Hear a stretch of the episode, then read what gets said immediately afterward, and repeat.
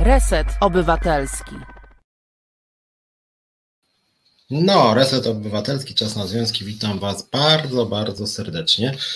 Tak jak Wam mówiłem nieraz, e, e, tak mniej więcej co cztery programy staram się robić z Wami mm, program taki autorski bardzo, to znaczy ja staram się odnosić do Waszych uwag, rozmawiać z Wami, opowiadać o tym, co się działo w mijającym tygodniu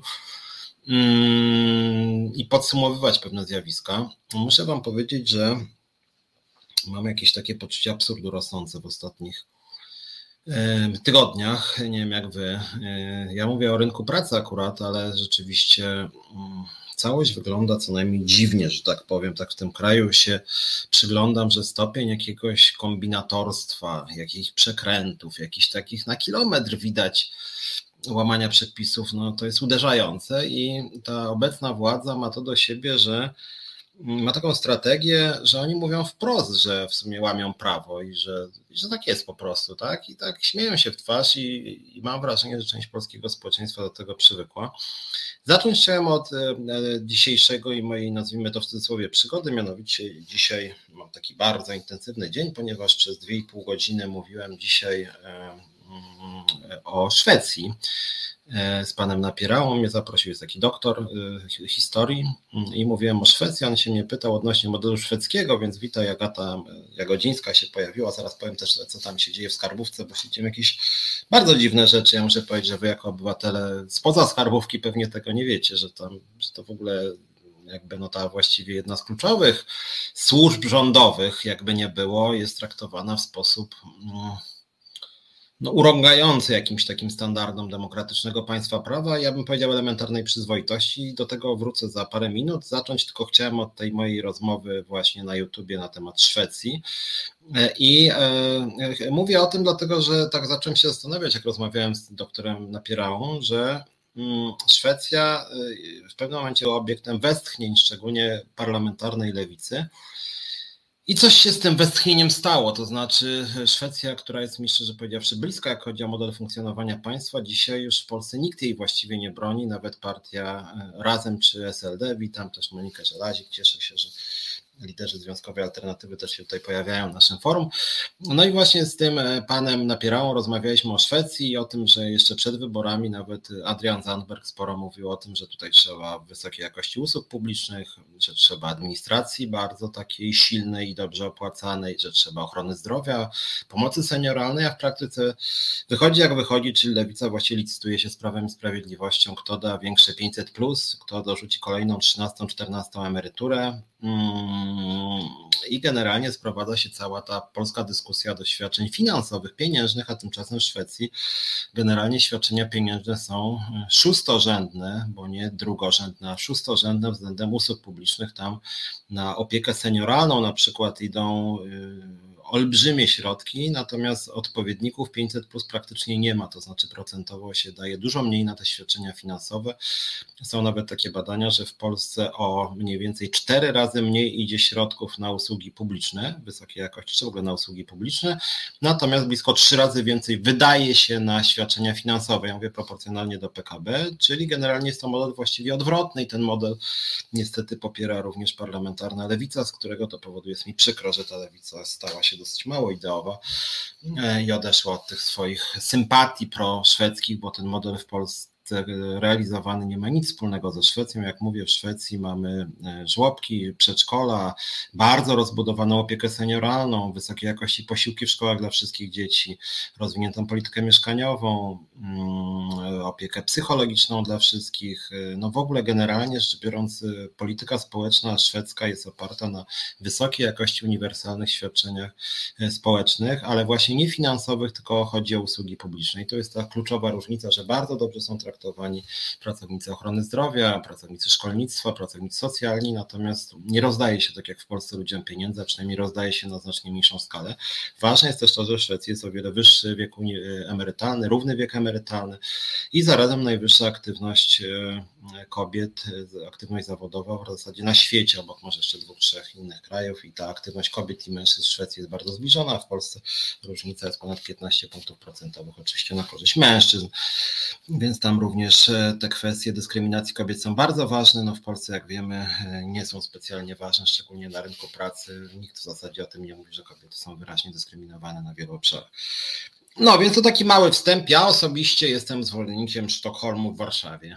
Nie we wszystkim, może nie wszyscy by się ze mną zgodzili tutaj, tym bardziej, że w Szwecji nawet takie rzeczy są e, obecne nie, nie do końca popularne, jak na przykład e, bardzo niewiele sklepów z alkoholem. E, ale jak chodzi o model funkcjonowania państwa, wizję społeczeństwa, to jest naprawdę lepszy model dla życia, bardzo taki też aktywny, bardzo socjalizujący, na przykład to, że każdy obywatel należy do co najmniej trzech organizacji pozarządowych i te organizacje pozarządowe mają wsparcie państwowe, czy przede wszystkim wsparcie samorządu. No w Polsce, tu Monika Żelazik mnie ogląda, z Moniką staramy się o wsparcie ze strony samorządu czy rządu. Takie środki dostaje pan Bąkiewicz, natomiast e, organizacje takie jak my, no to sobie mogą pukać, że tak powiem, pisać profesjonalne wnioski, po czym urzędnicy mówią, że no niestety to nie jest dla was przeznaczone, więc w Polsce dostają e, selektywnie organizacje, tylko te zaprzyjaźnione z władzą na bardzo określone rzeczy. Obecnie to są przede wszystkim projekty projekty takie narodowo-katolickie, ale, ale generalnie rzecz biorąc w Polsce po prostu nie ma wsparcia dla organizacji pozarządowych, często po znajomości ewentualnie są. Często też te organizacje, które są pośrednikami przy grantach nawet rządowych, dostają więcej pieniędzy niż te organizacje, na które są organizowane te granty, więc w ogóle ten model jest bardzo dziwnie skonstruowany. Mm, no, zresztą może przypomnę Wam tylko to, co też mówiłem ostatnio z Krzyżaniakiem, bo to rzecz rzeczywiście bulwersująca, że w Warszawie za 162 zł za metr była rozpisany przetarg I e, nikt oczywiście tego nie wie, bo to strasznie dużo, 162 zł za metr e, na Nowym Świecie, czyli w samym centrum. I chwilę później miasto rozpisało przetarg, czy właśnie nie rozpisało, tylko dało po prostu tą siedzibę za 5 zł za metr Narodowemu Kościołowi Katolickiemu. 5 zł za metr. No to z Moniką właśnie mówiliśmy sobie, że byśmy nawet za 10 zł wzięli. Mm, no, ale tak to wygląda, że najpierw jest przetarg 162, zaporowo nikt się nie zgłasza i później bez przetargu dostaje Kościół 5 zł za metr. I to jest też Polska i to jest niestety nie PiS w tym wypadku, tylko to jest miasto stołeczne Warszawa. Więc niestety tak to, tak to działa. Monika pisze, że związki zawodowe e, są obecne w każdej firmie. E, znaczy związki zawodowe w ogóle są właściwie, no nie, no, znaczy nie w każdej firmie, no właśnie, jest ich niestety trochę mało, natomiast mimo to związki zawodowe są jedną z większych organizacji w Polsce. Ja się tak śmieję czasem trochę, jest nas kilka tysięcy w związkowej alternatywie. To jest więcej niż w większości partii politycznych. Mm, I my staramy się, żeby nasze związki wszystkie były dynamiczne. E, zresztą staram się o tym mówić w tym programie i nawet chyba widzicie, że my działamy tam, gdzie jesteśmy, to działamy prawie wszędzie bardzo intensywnie. Więc partie mają z 15 źródeł pieniądze i właściwie są po prostu no, full wypas mają, że tak powiem, a my mamy wyłącznie ze składek członkowskich, nie dostajemy pieniędzy ani od państwa, ani od samorządu. E, granty są zazwyczaj kierowane nie na nas w związku z tym, no właśnie, tak to. E, ach, właśnie nie zrozumiałem trochę Twojego wpisu, Monika, że w Szwecji, tak, przepraszam. Jestem też trochę zmęczony, bo ta rozmowa o Szwecji trwa 2,5 godziny. E, no tak, w Szwecji w ogóle jest inny model, bo jeszcze może powiem Wam dwa zdania o tej Szwecji. Rzeczywiście w Szwecji jest tak, znaczy to jest zupełnie inny model nam z Moniką bliski dosyć. Mianowicie związki zawodowe w Szwecji są znacznie silniejsze, znacznie bardziej podmiotowe i znacznie więcej się od nich wymaga. Więc my od dłuższego czasu mówimy o tym, że na przykład e, związkowcy powinni dostać uprawnienia inspektorów pracy i móc, żeby móc karać na przykład mandatami nieuczciwych pracodawców. Natomiast z drugiej strony jesteśmy coraz bardziej sceptyczni wobec tego, co popiera Lewica i większość innych związków, mianowicie, żeby dawać jakieś szczególne ochrony indywidualnym działaczom związkowym. Tak? Według mojej wiedzy w Szwecji, w większości innych krajów, gdzie związki są silne, nie ma jakichś indywidualnych umocnień, że tak powiem, zabezpieczeń dla działaczy związkowych. To nie jest jakaś kasta uprzywilejowana, e, tylko związki jako organizacje są silne i mają uprawnienia jako organizacje związkowe. Czyli w momencie, gdy na przykład wyrzuca się jakiegoś lidera związkowego, to związek cały czas ma prawo karać mandatami pracodawcy w Szwecji. W związku z tym nie opłaca się nawet pracodawcy zwalniać związkowca, no bo wtedy pójdzie na konflikt ze związkami, może być bardziej karany mandatami i może być nawet ukarany mandatem za to, że, że wyrzucił tego wcześniejszego lidera związkowego. W związku z tym my jesteśmy przeciwni właśnie temu, żeby ze związkowców tworzyć jakąś taką kastę niezwalnialną, tylko żeby po prostu tak zmieniać prawa, prawo pracy, żeby pracownicy po prostu mieli większe uprawnienia. Bo jak chodzi na przykład o zwolnienia dyscyplinarne, e, to jest artykuł setny kodeksu pracy, który mówi o tym, że nie można szkodzić wizerunkowi firmy i moim zdaniem tutaj ten e, artykuł powinien być zmodyfikowany co najmniej, bo w orzecznictwie jest tak, że czasem pracodawca nawet zwalnia pracownika za to, że to na przykład mówi, nie wiem, w tej firmie jest śmieciowe zatrudnienie, tak? I pracodawca mówi, no nie stary, psujesz mi wizerunek firmy, nie? A związkowiec mówi, ale zaraz, no u ciebie w firmie jest zatrudnienie śmieciowe, to co ja ci psuję, prawdę mówię, nie? No i później e, pracodawca zwalnia związkowca czy pracownika po prostu, tak? I sprawa idzie do sądu. W związku z tym wydaje mi się, że artykuł setny powinien być zmodyfikowany, tak żeby nie można było sobie e, od tak zwalniać pracownika, tak? Natomiast e, pomysły lewicy i części związków zawodowych idą w tym kierunku, żeby, żeby związkowcy chronieni ustawą już teraz, mieli jakąś dodatkową ochronę, żeby przed wyrokiem sądu oni byli w ogóle nie do zwolnienia. Okej, okay, ja rozumiem, że często związkowcy są zwalniani, żeby był efekt mrożący, żeby ich zastraszyć. Natomiast chyba nie byłoby dobre nawet dla nas związków zawodowych wizerunkowo, żeby związki zawodowe były jakąś taką mm, uprzywilejowaną kastą. Mm, myślę, że znaczy my będziemy w Związkowej Alternatywie, ja rozmawiam o tym i gadamy o tej sprawie, natomiast wydaje mi się, że to jest E, że to nie jest e, kluczowa sprawa. Monika pisze, że w Szwecji wraz z dokumentami pracowniczymi skierowanymi na badania dostajesz pakiet związków zawodowych. No właśnie, w Polsce to jest w ogóle niezrozumiałe, bo związki też mają e, kiepski wizerunek. My chcemy ten wizerunek związków naprawić. Inne związki tego bardzo nie lubią, tej naszej działalności, ponieważ naprawiając wizerunek związków zawodowych, my uderzamy w ich interesy. Mm, no i o tym chciałem też między innymi dzisiaj e, porozmawiać, więc tak myślę, czy zacząć e, od tego, co się dzieje bardzo dziwne przed skarbówki, czy może jak zacząłem mówić o tych związkach, to może powiem dwa zdania o NSZZ Solidarność. Raz nawet cały program poświęciłem prawie o PZZ-owi, więc nie chcę, żeby wyszło, że my jakoś tak o tych związkach innych bardzo dużo mówimy. Natomiast w tym wypadku trochę mówić musimy, ponieważ e, Solidarność jakoś tak sobie dziwnie nas upodobała w skarbówce, że co pewien czas nas straszy pozwami. Czy może nie pozwami, przepraszam, a groźbami pozwu, bo żeby to jeszcze były pozwy, to my byśmy, no przynajmniej byłoby jakoś tak, no nie wiem, adrenalina by nam skoczyła, bylibyśmy w sądzie. E, natomiast problem polega na tym, że Solidarność jakoś tak co cztery dni mniej więcej przysyła nam groźby pozwów, żądania przeprosin. Mm, mi jest czasem aż przykro, że jakoś mało tych pozwów, gruźb pozwów do mnie dociera. Monice myślę, że też jest żal. E, zasypują groźbami pozwów naszych działaczy ze skarbówki, głównie Agatę Jagodzińską tu obecną, e, co jesteśmy szczerze powiedziawszy zdziwieni i z Moniką trochę rozczarowani, że nas nie chce Solidarność pozywać jakoś, chociaż też się tam groźba jakaś zdarzyła raz. Natomiast generalnie rzecz biorąc, głównie chodzi o Agatę. Ja się trochę Solidarności nie dziwię o tyle, że im ubywa członków, a nam szybko przybywa. No i to jest jakiś taki smutek Solidarności, stąd może te jakieś takie lęki mm, i groźby tylko wygląda to jakoś troszkę słabo. Ale o co chodzi, żeby nie było, że jestem gołosłowny, więc chodzi mi o sprawę, mianowicie jak pamiętacie, dwa tygodnie temu bodaj, e, czy tydzień temu, nawet tydzień temu, mówiłem o naszym, dwa tygodnie temu też mówiłem o proteście w Skarbówce, byli też pracownicy Skarbówki tutaj, którzy mówili o naszej akcji polegającej na odejściu od biurek przez pracowników, wyłączeniu komputerów od 12 do 12.15. Część z Was się wtedy nawet uśmiechała, że co to za akcja, która 15 minut tylko trwa, że to jest w ogóle, ja zgadzam się w sumie, że y, jest w kodeksie pracy zapis o tym, że pracownik może 15 minut mieć przerwę w godzinach, które sam sobie wybierze. Ja tutaj cytowałem w tym programie ten artykuł. W związku z tym nasza akcja była naprawdę bardzo łagodna. To był taki sygnał ostrzegawczy, tak naprawdę to można nazwać protestem, ale w gruncie to był sygnał dla pracodawcy, drogi pracodawco, e, zobacz, jesteśmy solidarni, e, wszyscy potrafimy o tej samej porze, właśnie około 60% pracowników wzięło udział w akcji, odejść od tych biurek, wyłączyć komputery. No i jaka była w tym rola Solidarności? Otóż Solidarność wtedy wydała takie pismo, mm, w którym groziła pracownikom konsekwencjami, gdy wezmą udział w naszej akcji. No straszna to akcja odejścia od biurek na 15 minut dla Związku Zawodowego Piotra Dudy. To jest rzeczywiście coś, co przekracza jego możliwości, jego wyobraźnię. Jego zdaniem to jest bardzo niebezpieczne, wywrotowe, naraża na konsekwencje pracowników. Takie pismo wtedy Solidarność wydała. Ja również nie chcę już się powtarzać, je czytałem.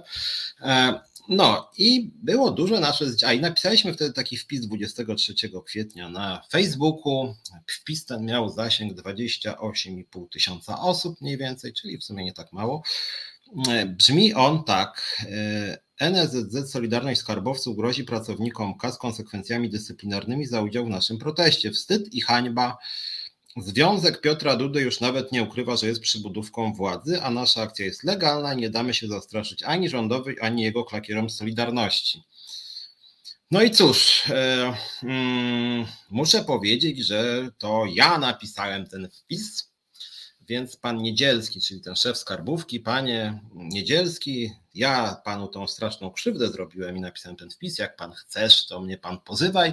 Myślę, że Monika bardzo chętnie, co prawda, ja przyznaję się do odpowiedzialności, ale, port, ale ten nasz profil jest związkowa alternatywa. Zresztą tutaj w tym piśmie Solidarności jest związkowa alternatywa, adres związku, centrali, więc myślę, że Monika nie będzie miała nic przeciwko temu, jaki ona dostanie groźbę od pana Niedzielskiego, więc my jako zarząd pozwoliłem sobie na taki wpis. Z Moniką wtedy rozmawiałem, no i tak sobie właśnie Napisaliśmy coś takiego, miało to w sumie spory zasięg, więc jeżeli pan Niedzielski uważa, że myśmy mu zepsuli wizerunek tym wpisem, to no to zapraszamy do sądu. Byłoby bardzo sympatycznie się w sądzie e, spotkać. E, może byśmy wtedy zaprosili e, na przykład zaraz, bo tutaj, aha, że nie ukrywa, że jest przybudówką władzy, to ja bym chętnie wtedy władzę zaprosił też, pana Morawieckiego na przykład, pana Piotra Duda oczywiście. Ostatnio też, a właśnie, może by fajnie było poznać kulisy, bo jeszcze dodam wam takie tło, że, bo nie wiem, czy widzieliście pana Dudę ostatnio dawno. Nie było Piotra, no a u nich jest bardzo, dlatego mówię o Piotra, Dudzi, Piotr, Piotrze, że, że jego strasznie dawno nie było. Piotra nie widziałem parę miesięcy i się pojawił, słuchajcie, wczoraj się aż bałem, czy coś mu się nie stało, a tymczasem nie, pojawił się Piotr Duda, spotkał się z jego ekscelencją księdzem arcybiskupem Markiem Jędraszewskim i się pochwalił, e, tak, pan Ludwik, Agata Jakodzińska pisze słusznie, pan Ludwik się nazywa ten szef, Ludwik Ludwiński. Tak, jak źle mówiłem, to przepraszam pana e, Ludwika za to, że ewentualnie zniekształciłem jego nazwisko, jeżeli coś powiedziałem nie tak. Ludwik Ludwiński się nazywa ten pan, który podpisał to pismo. No ale tylko skończę wątek, że pan e, Piotr Duda, jak mówię, w Solidarności jest pionowa struktura, więc tutaj oni wspólnie bardzo działają. Mm, też, więc tak jak i my, ale u nich to jest jeszcze bardziej właściwie, bo oni tam, tam Duda jest absolutnym królem. W związku z tym e, Duda się spotkał z metropolitą Markiem Jędraszewskim, bardzo się tym nawet pochwalił, wyraził radość, że będzie pan Jędraszewski na zjeździe Solidarności, który to zjazd a, Ludwik, mówiłem niedzielski. Jezus Maria, to, to bardzo przepraszam ewentualnie ministra zdrowia, że go, nie wiem, czy obraziłem, czy dowartościowałem. Słusznie, Ludwiński, przepraszam, mówiłem dzisiaj, miałem o tej Szwecji długo, może... To... Panie Ludwiński, bardzo przepraszam, że pana y, porównałem do pana Niedzielskiego, chociaż dla pana to chyba nie jest jakaś obraza, bo Niedzielski to nie był dobry minister y, to nie jest dobry minister zdrowia, natomiast, natomiast rzeczywiście mówiłem chyba niedzielski, więc przepraszam pana Ludwińskiego za porównanie do Niedzielskiego oczywiście pan Ludwiński. O panu Ludwińskim od początku mówię, to pan Ludwiński, przepraszam, jakobym sugerował, że to nie pan Ludwiński nam grozi pozwami, tylko pan Niedzielski. Pan Ludwiński nam grozi pozwami, więc tu zdecydowanie jestem za. No, w każdym bądź razie kończąc wątek Dudy, Duda wrócił i powiedział, że jest, y, opiera się na chrześcijańskich wartościach, y, że pan Jędraszewski jest mu bardzo bliski, że, że rozmawiali wspólnie o rynku pracy. Zresztą rozumiem, Jędraszewski jest jakimś autorytetem dla Dudy, to jest świetny ekspert, też pewnie Jędraszewski rynku pracy przy okazji. No i cóż, no więc właśnie, Duda się pokazał, znacie moje podejście do pana Jędraszewskiego, no nie jest to człowiek moim zdaniem o wielkiej wartości moralnej. E, są dokumentowane sprawy, że ukrywał pedofilię, miał wiele bardzo obrzydliwych wypowiedzi na temat kobiet, na temat LGBT. Mm, ja jest, i, i, mówię to tak jako obywatel, jak i związkowiec, dlatego że są różni księża, różni biskupi, natomiast pan Marek Jędraszewski jest akurat takim biskupem, który wiele strasznie złych rzeczy mówił, strasznie brzydkich, strasznie dyskryminacyjnych, strasznie upokarzających dla różnych grup społecznych, głównie wobec kobiet i LGBT. Jego wypowiedzi moim zdaniem były nieakceptowalne. E, to nie chodzi na to, że my jesteśmy jakimś związkiem bardzo postępowym, chociaż jesteśmy, ale po prostu w kodeksie pracy jest zapis, że nie wolno dyskryminować nikogo ze względu na e, orientację seksualną, płeć, pochodzenie, a pan Marek Jędraszewski wielokrotnie mówił o kobietach, o osobach nieheteroseksualnych w sposób strasznie pogardliwy, więc również jako związkowiec no nie mogę akceptować tego typu e, języka. Monika jeszcze pisała, że żałuje i w ramach spotkania przedsądowego chętnie stanę do spotkania z przedstawicielami Solidarności. Zróbmy debatę o wiedzy na temat związków zawodowych, może być z Dudą. Ja też chętnie bym się spotkał właśnie z kolegami, w cudzysłowie trochę e, Solidarności. Natomiast wracając do tego pisma, tej groźby, żeby być konkretnym i rzeczowym, a nie, że ja sobie kpię z panem Ludwiński, pana Ludwińskiego, nie Niedzielskiego, tylko Ludwińskiego. Pan Ludwiński e, napisał, że przedmiotowy wpis, ten, który cytowałem, został przez panią Agatę Jagodzińską udostępniony na grupie Nie ignoruj kas. Wpis udostępniony przez użytkownika o profilu i tu jest, że to jest Agaty profil. Jak sądzę, faktycznie to był ten profil. I słuchajcie, ciekawa rzecz, że oni grożą pozwem Agacie, a na mnie, mi i Monice, chociaż my to myśmy wrzucili, a Agata udostępniła, więc to tak na marginesie ciekawa konstrukcja. Ale e, clue argumentacji pana Ludwińskiego jest takie, że wszystkie informacje zawarte w wpisie były nieprawdziwe, zmierzały do sensacyjności wpisu, sensacyjności. Hmm, ciekawe takie sformułowanie. Jako dziennikarz mówię, nie, nie spotkałem się z czymś takim, ale okej, okay, sensacyjności wpisu. Chodzi panu Ludwińskiemu, że wpis był sensacyjny. Naruszając dobra osobiste związku zawodowego, sugerując jednocześnie działania na szkodę pracowników KAS i wspieranie obozu rządzącego, więc no, czy on nigdy oczywiście nie wspierali obozu rządzącego, Solidarność nigdy, oczywiście nie. E, postawione we wpisie tezy nie tylko nie znajdują żadnego potwierdzenia w rzeczywistości, ale też przez użycie stwierdzeń jak przybudówka władzy klakierzy z Solidarności wołują czytelnika przekonanie o rzekomych działaniach sprzyjających obozowi rządzącemu mm, a wymierzony przeciwko pracownikom KAS. Co więcej, za szczególnie niedopuszczalne i urogające jakimkolwiek zasadą prowadzenia dyskursu uważamy kłamliwe stwierdzenia, jakoby Solidarność groziła pracownikom KAS postępowaniem dyscyplinarnym w razie udziału w proteście, jest przeciwna protestom. I teraz ja myślałem, o co, o co tym ludziom chodzi? I, nie wiem jak wy, ale ja to rozumiem tak, że tu jest napisane, że pan Ludwiński uznał, że my w tym wpisie sugerowaliśmy, że on teraz będzie zwalniał ludzi dyscyplinarnie za udział w naszej akcji. Chyba tak to uznał. Więc może tłumaczę, to też jest kwestia znajomości polskiego. Otóż myśmy napisali, że nie damy się zastraszyć rządowi ani klakierom i że Solidarność grozi pracownikom konsekwencjami dyscyplinarnymi. Otóż ja nie sugeruję, że pan Ludwiński osobiście może zwalniać ludzi ze skarbówki. Chyba taki silny jeszcze nie jest, chociaż niektórzy twierdzą, że Solidarność czasem ma takie wpływy. Ja sugeruję, że Solidarność groziła pracownikom kas, uważajcie, uważajcie, bo jak za tą Jagodzińską pójdziecie w tym proteście, to was pracodawca będzie mógł z pracy wyrzucić, bo łamiecie prawo. To sugerowałem. I to chyba tak należy rozumieć. Tak mi się wydaje, że to jest jasne, więc trochę może pan Ludwiński sobie też dodaje siły jakiejś, że my sugerujemy, że on osobiście mógłby kogoś zwalniać. No chyba nie. No, skąd jakby Ludwicki miał zwalniać za udział w naszym proteście, to już no dziwne, to faktycznie byłoby ostra rzecz, nie?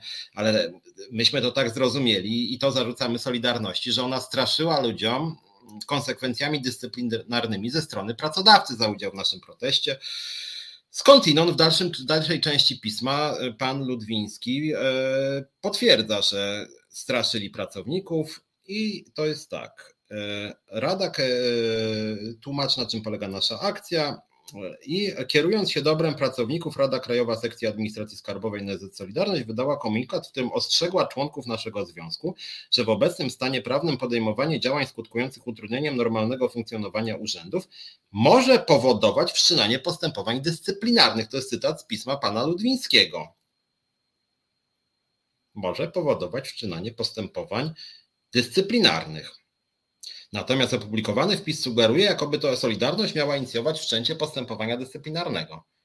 Serio? Tak to rozumiecie? Bo mi się wydaje, że od początku to jest jasne, że tak, panie Ludwiński, ja sugeruję, że wyście grozili pracownikom konsekwencjami dyscyplinarnymi za udział w naszej akcji, że pracodawca podejmie działania dyscyplinarne. A, a, a, a Ludwiński chyba, no nie, nie uważamy, że pan jest aż taki sprawczy, że pan miałby osobiście zwalniać pracowników. Tego nie sugerowaliśmy. No ale to więc to może nie będę też przedłużał tego tematu, ale to tak, taka ciekawostka, że, że pan Ludwiński już chyba trzecie czy czwarte pismo wysyła w tym wypadku do Agaty Jagodzińskiej, tam jeszcze do innych naszych działaczy związkowych, a do mnie i do Moniki jakoś teraz przynajmniej nie chce. Dziwne bardzo. Dobra, no to taki temat tylko, natomiast tak jak mówię, Solidarność skupia się głównie na straszeniu przed nami, że właśnie tutaj jakieś też groźby są sądowe, Mm, nie widzimy ich akcji specjalnie w skarbówce. My oczywiście tu jest Agata bardzo, bym powiedział, taka ekumeniczna. Agata niezmiennie zaprasza do udziału wszystkich pracowników skarbówki, łącznie z tymi Solidarności. Nie wiem, czy pan Ludwiński odszedł od komputera od 12 do 12.15 wątpię mimo wszystko, ale nie wiem, może tak, czy jego koledzy, mm, nie wiem też, czy on się pojawia tam w pracy, trudno mi powiedzieć. No, ale wracając do, e, ach, Mira Walkiewicz, super zdjęcie, redaktor zamieścił na Twitterze, obaj przybrali święto jebliwe miny, a przeważnie mają wściekłe, Duda rączki złożył jak Jędraszewski, tak, to prawda, te złożone rączki u Dudy to profesjonalka, e, bo było takie zdjęcie, to akurat Tygodnik Solidarność wrzucił właśnie e, to wspólne zdjęcie Dudy z Jędraszewskim, że tacy dwaj obok siebie bracia, przyjaciele, tak? Więc to nie jest moja manipulacja. No, ale to tylko chciałem o tym tak napomknąć, że cały czas jesteśmy jakoś tak przez Solidarność mm, zaczepiani groźbami pozwów.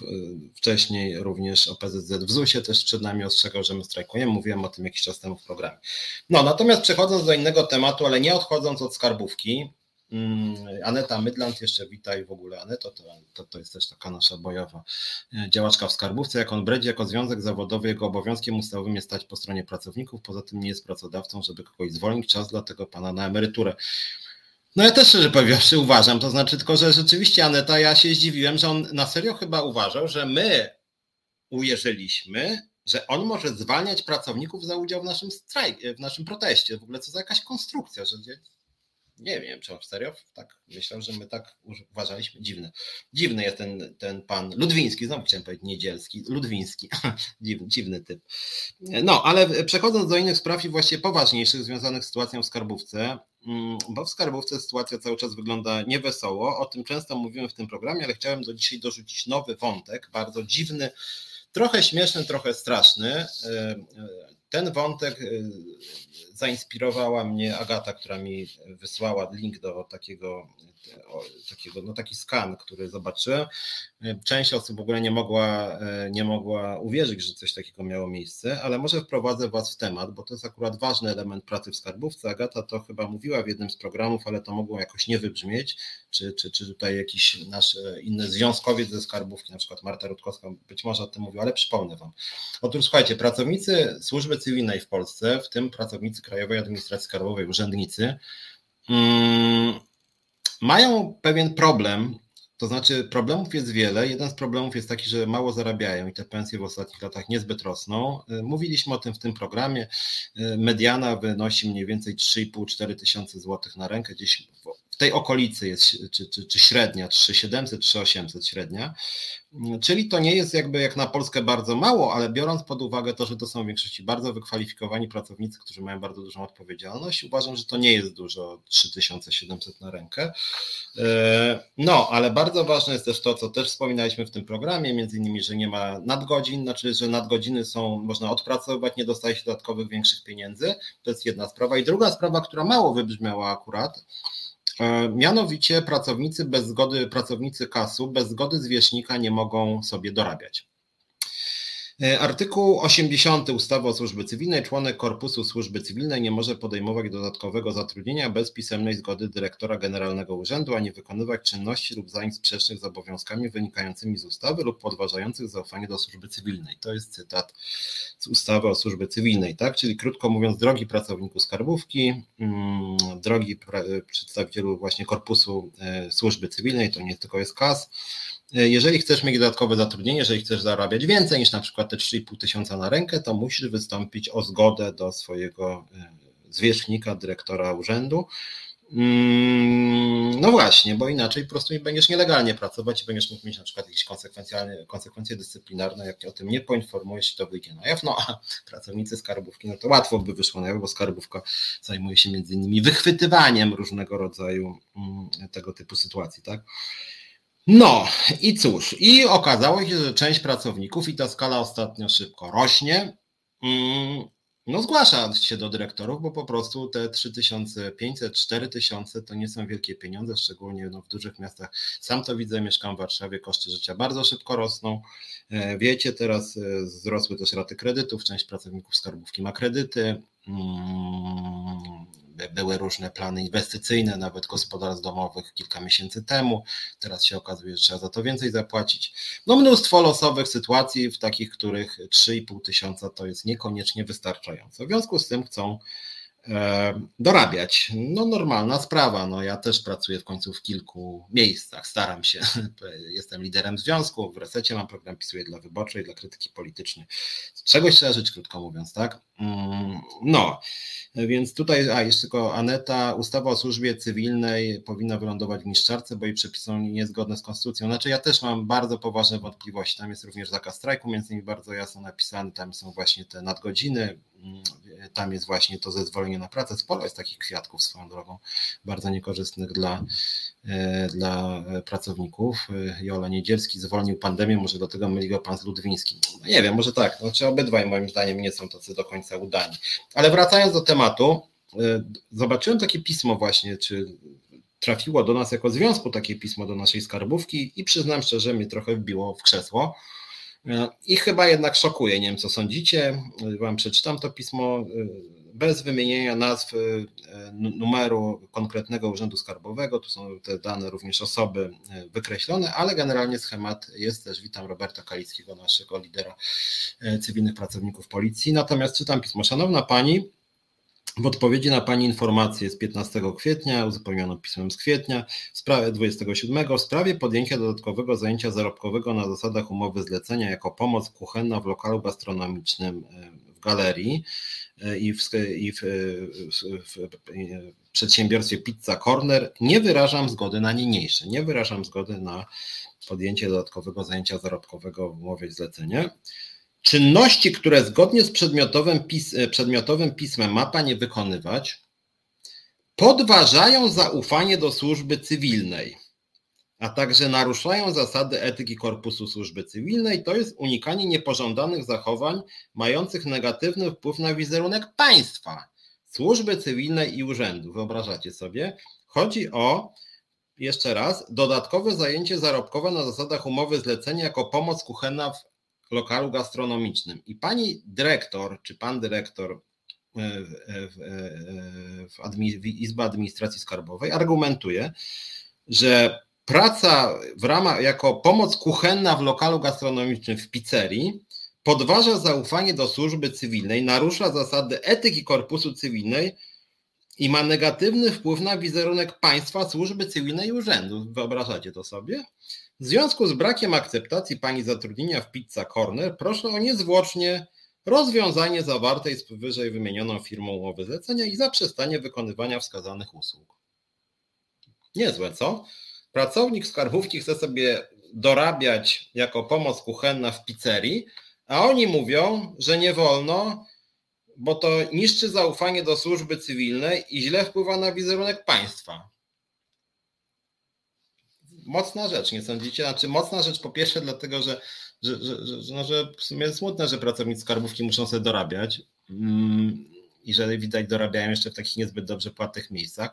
Ale druga rzecz, moim zdaniem, ten dyrektor, czy ta dyrektor tej placówki skarbowej, to po prostu, ja nie wiem, moim zdaniem to, to ta osoba powinna chyba wylecieć, bo to jest psucie wizerunku skarbówki, no, że skarbówka, co, że skarbówka gardzi pracą w pizzerii, że to jest jakiś, nie wiem, gorszy sort ta praca w pizzerii, no generalnie zgodnie z polską konstytucją, no praca, jak to się mówi potocznie, nie hańbi, no co jest, kurczę, to czego praca jako pomoc kuchenna miałaby psuć wizerunek państwa?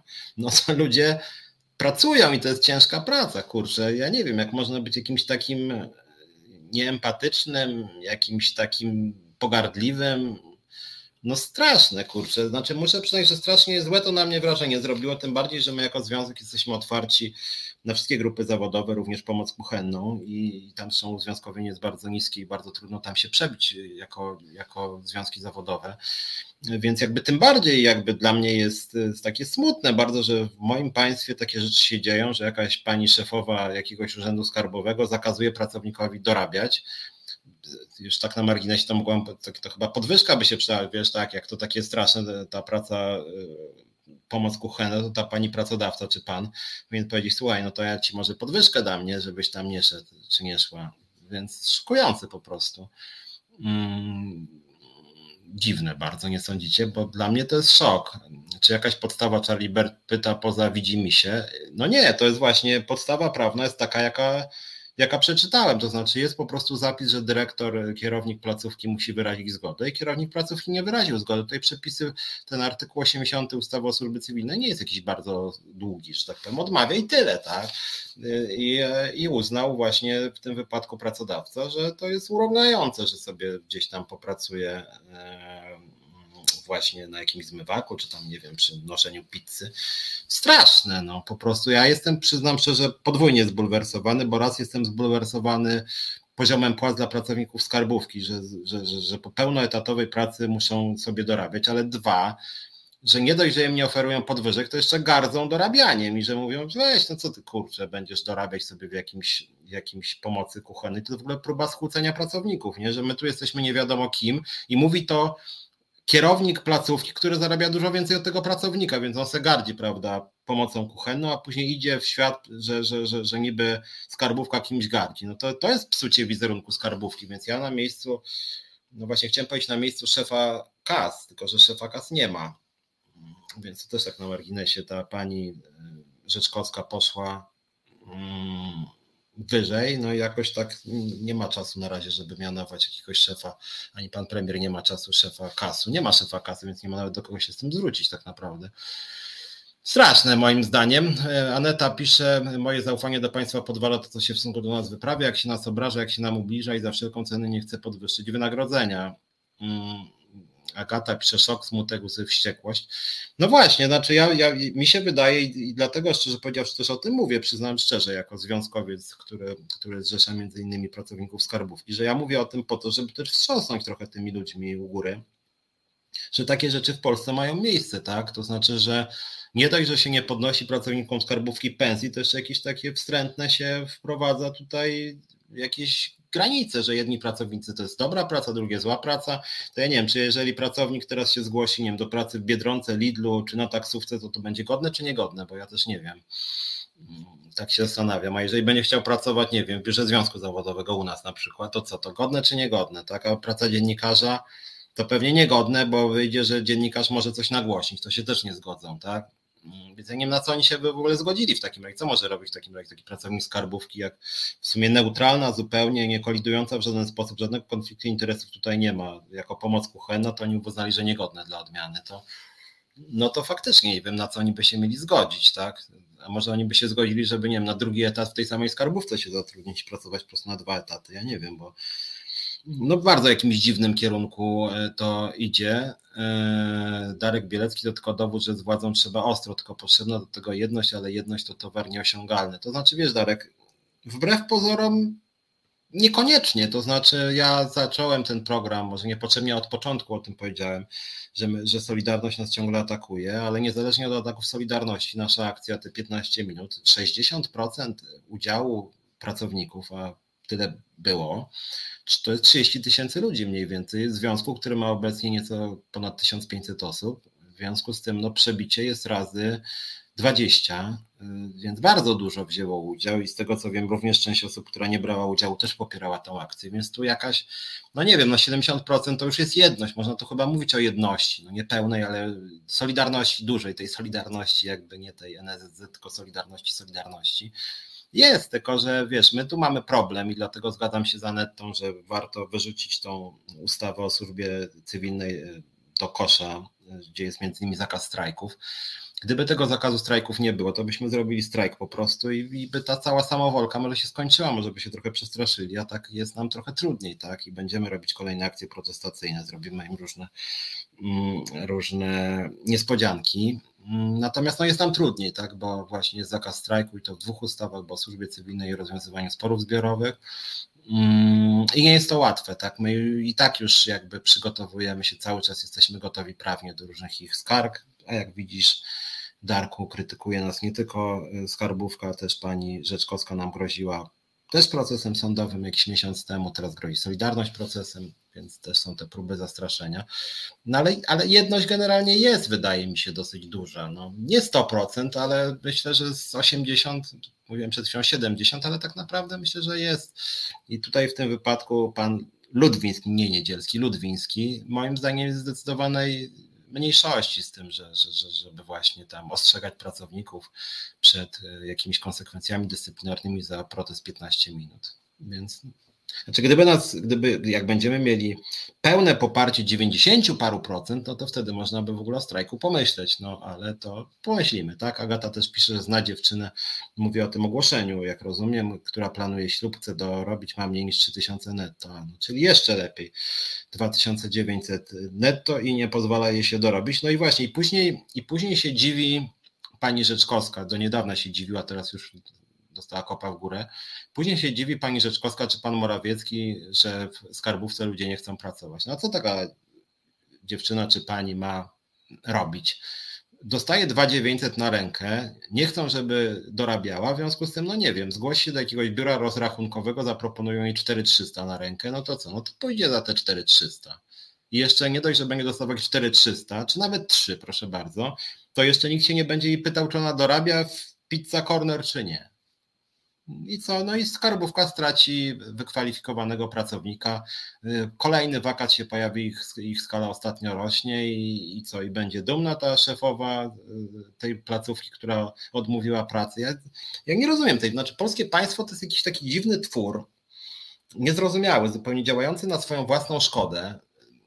Bo ja mógłbym nawet powiedzieć, ok, no to jest jakaś bardzo głupia osoba, która w jakiejś tam lokalnej placówce skarbówki pracuje i wyda głupią decyzję, ale to jest firmowane odgórnie, tak? To, że premier nie chce podnieść pensji, to, że, to, że pani Rzeczkowska, jak była jeszcze szefową KAS, nie chciała się zgodzić, osobiście zablokowała e, podwyżkę płac w ramach tej uchwały modernizacyjnej. To, to, to, w ogóle, że oni tak, to jest takie idiotyczne, zupełnie bez sensu, tak? Na, na, na szkodę placówki, zresztą się dzieje to samo, czy wśród pracowników cywilnych policji, wielu innych instytucjach, że jakieś to działania w ogóle antypaństwowe, mi się to się w głowie nie mieści, przyznam szczerze, w ogóle nie kułam.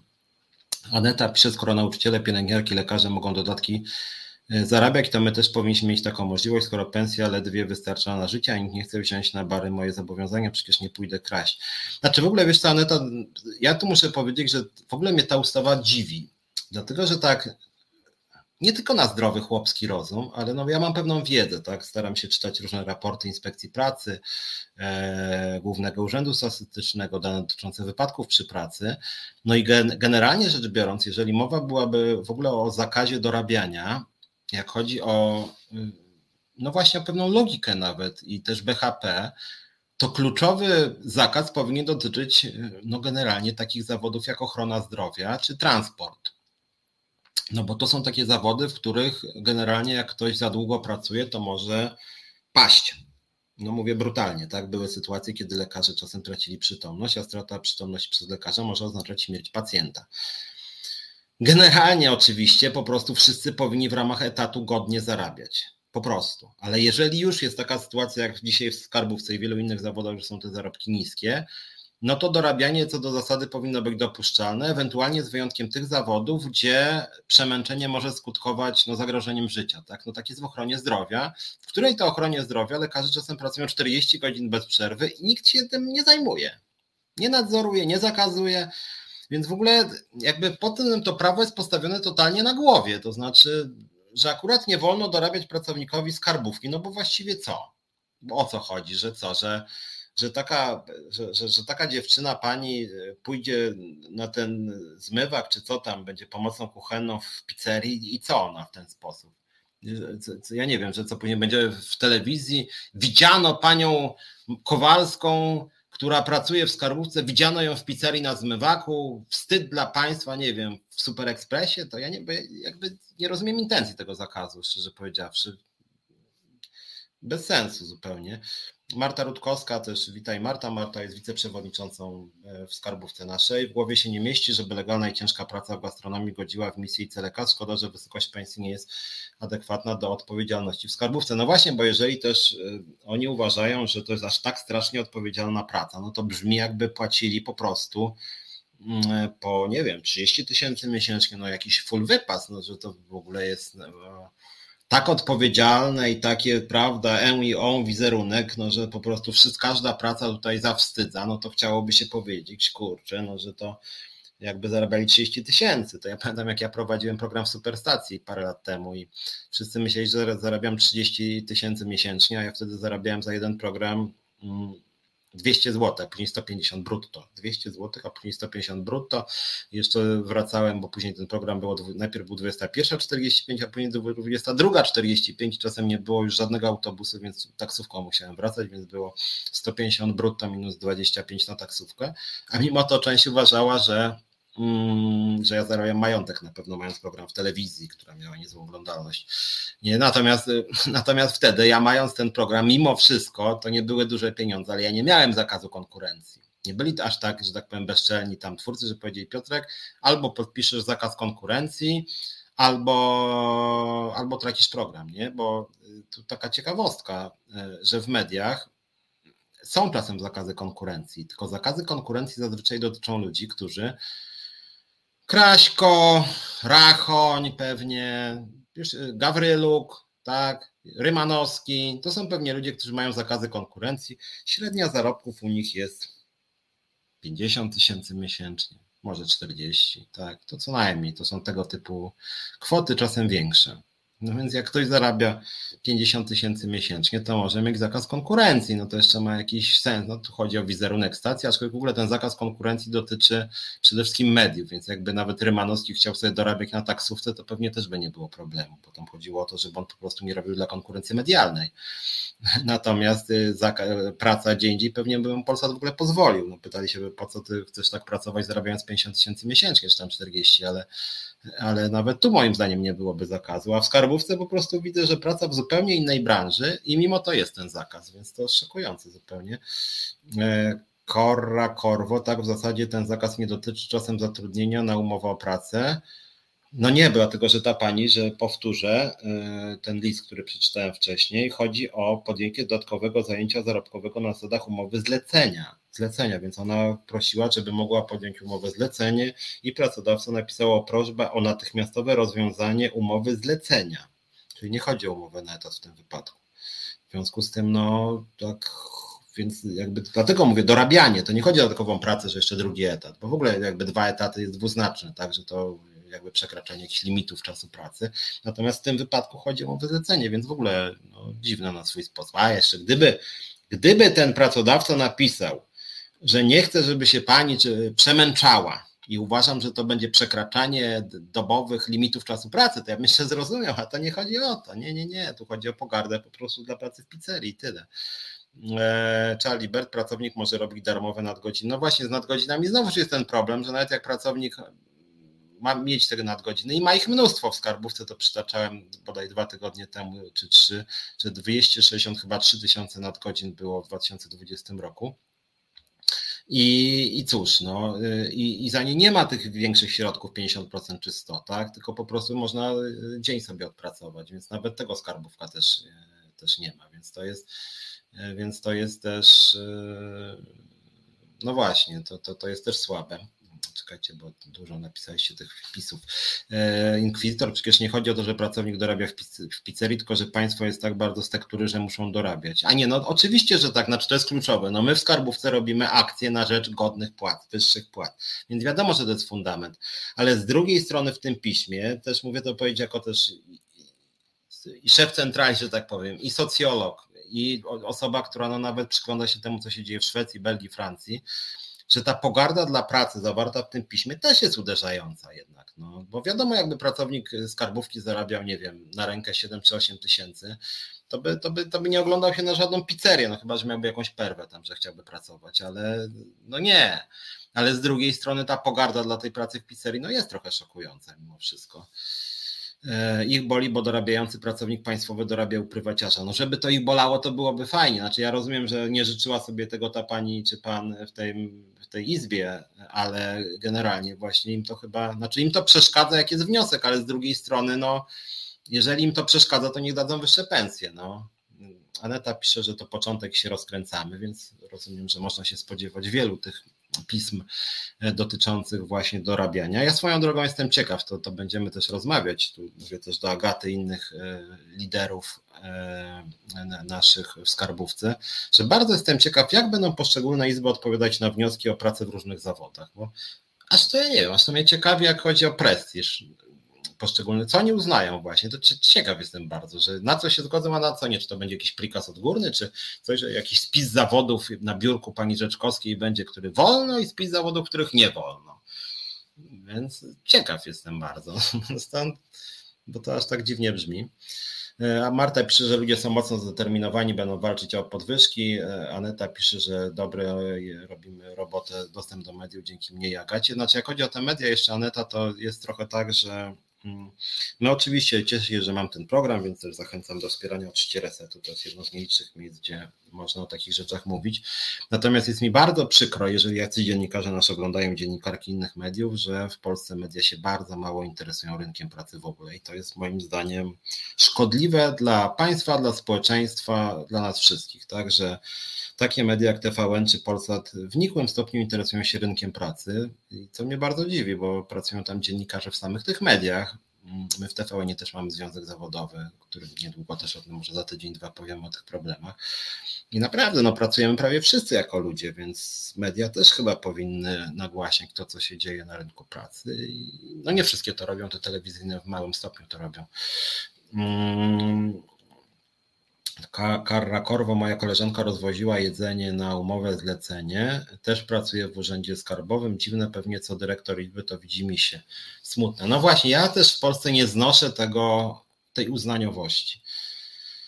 E, w ogóle moim zdaniem zgadzam się z Anetą Mydland, ten, ten, tą ustawę o służbie, o służbie cywilnej warto by napisać od nowa. Niemniej jednak, jeżeli już są jakieś przepisy, to niech one będą uniwersalne. No bo rozumiem, że na przykład ta osoba, która złożyła to pismo, ta dziewczyna, ta pani odnośnie tej pizzerii, przeniosłaby się do innego urzędu skarbowego i co, tam by jej dali zezwolenie na tą pracę dodatkową w tej w jakiejś innej na przykład pizzerii, no to nie powinno tak być, że właśnie tutaj, że jedna osoba pisze, że, że można rozwozić jedzenie na umowie zlecenia, a tutaj w tym urzędzie nie można. No to, to w ogóle jakaś nierówność wobec prawa jest, to znaczy jakieś takie państwo z plastiku zupełnie, to jest w końcu urząd państwowy bardzo ważny urząd państwowy i nie ma jakichś, jakichś e, zasad. To jest no, strasznie słabe.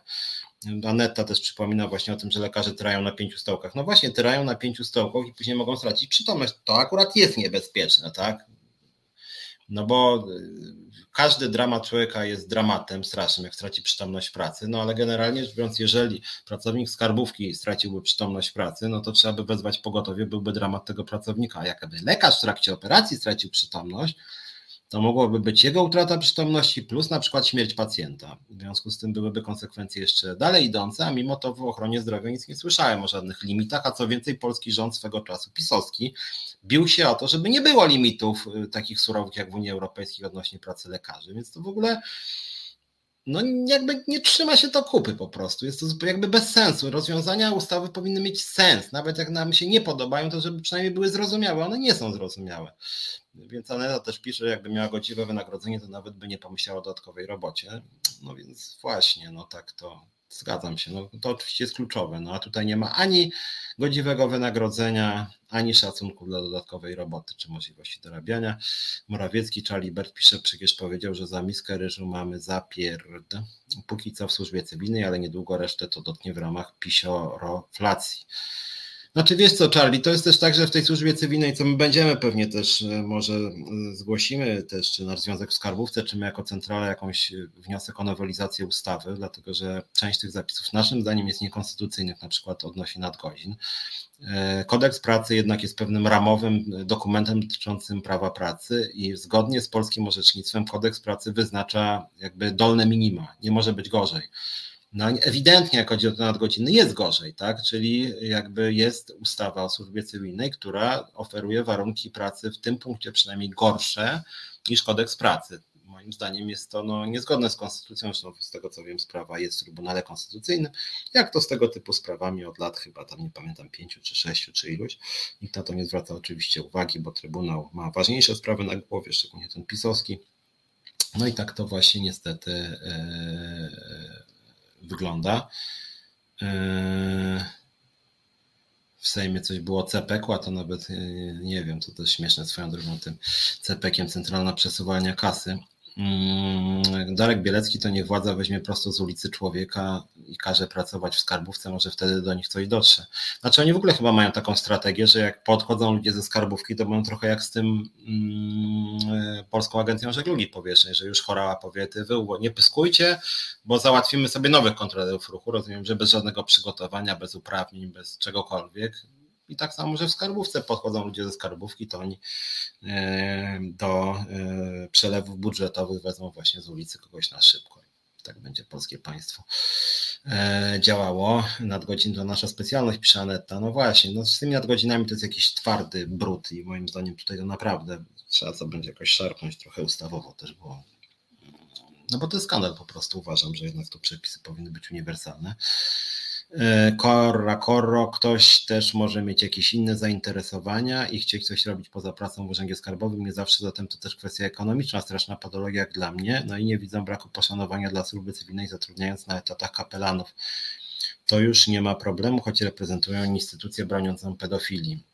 No więc właśnie, tutaj, znaczy, tutaj dwie sprawy poruszyłeś. Ja też uważam, że pracownik skarbówki generalnie ma prawo do jakiegoś hobby. Ja uważam, że to też jest dyskryminacja pracowników skarbówki, bo oczywiście z jednej strony powinny być po prostu godne pensje, ale to też jest jakiś argument, że w końcu ja mam prawo po pracy, no nie wiem, bo lubię po prostu, nie wiem, jeździć taksówką czasem w nocy albo, albo nie wiem, sprzedawać y, piwo w knajpie albo pisać artykuły dziennikarskie, no cokolwiek, więc tutaj też dziwię się trochę, że to prawo jest aż tak restrykcyjne dla pracowników skarbówki, natomiast jak chodzi o tych kapelanów, ja widziałem ostatnio jakiś wpis, nie pamiętam czy to Agata wyciągnęła, czy ktoś inny, w każdym razie wynikało z niego, że średnie zarobki kapelanów przekroczyły 6 tysięcy złotych brutto, więc wydają się być wyższe od mediany pracowników skarbówki. A jaki jest zakres obowiązków kapelanów? No cóż, to chyba warto przemilczeć, prawdopodobnie bardzo dowolny. Moim zdaniem to już ważniejsze byłoby, szczególnie w obecnej sytuacji, żeby skarbówka zatrudniała na przykład psychologów, tak, bo ludzie są z tego, co ja sam widzę, bo z nimi się kontaktuję na co dzień praktycznie, że pracownicy skarbówki są wściekli, sfrustrowani, zestresowani, więc nie każdy musi być katolikiem czy, czy, czy, czy chrześcijaninem po prostu. No i kapelan nie jest psychologiem, tak, w związku z tym mi się wydaje, że jak już o to chodzi, to lepiej byłoby zatrudnić psychologów po prostu, którzy by pomagali pracownikom niż kapelanów. A tak na serio, no to w ogóle uważam, że, no, że jednak państwo powinno równo wszystkich obywateli traktować, więc zatrudnienie kapelanów jest nie na miejscu, mówiąc delikatnie. Dobra, słuchajcie, zrób może krótką y, przerwę, później jeszcze chwilę o skarbówce powiemy, a później chciałem też Wam powiedzieć o tym, co tam w małej miejscowości słychać, bo byłem w Piotrkowie Trybunalskim, też nie było w krzesła, muszę powiedzieć szczerze. E, a, macie psychologów, Agata napisała, że są psychologowie. A, no to dobra i to. Ja bym generalnie, szczególnie w tej trudnej sytuacji, e, przekierował kapelanów, no właśnie, jeden na województwo, no właśnie, jeden na województwo, biorąc pod uwagę to, co się dzieje i nawet pracownicy, którzy widzą takie, takie odpowiedzi jak są pizzą corner, no to uważam, że przydałoby się więcej. Może nie jeden psycholog na jeden urząd aż, ale no, jakby widząc, co się dzieje w skarbówce i w ogóle też w sferze budżetowej, to przydałoby się co najmniej 10 na województwo tych psychologów. Więc zamiana psychologów, zamiana kapelanów na psychologów byłaby moim zdaniem mm, dobrą zmianą dla zdrowia psychicznego pracowników też.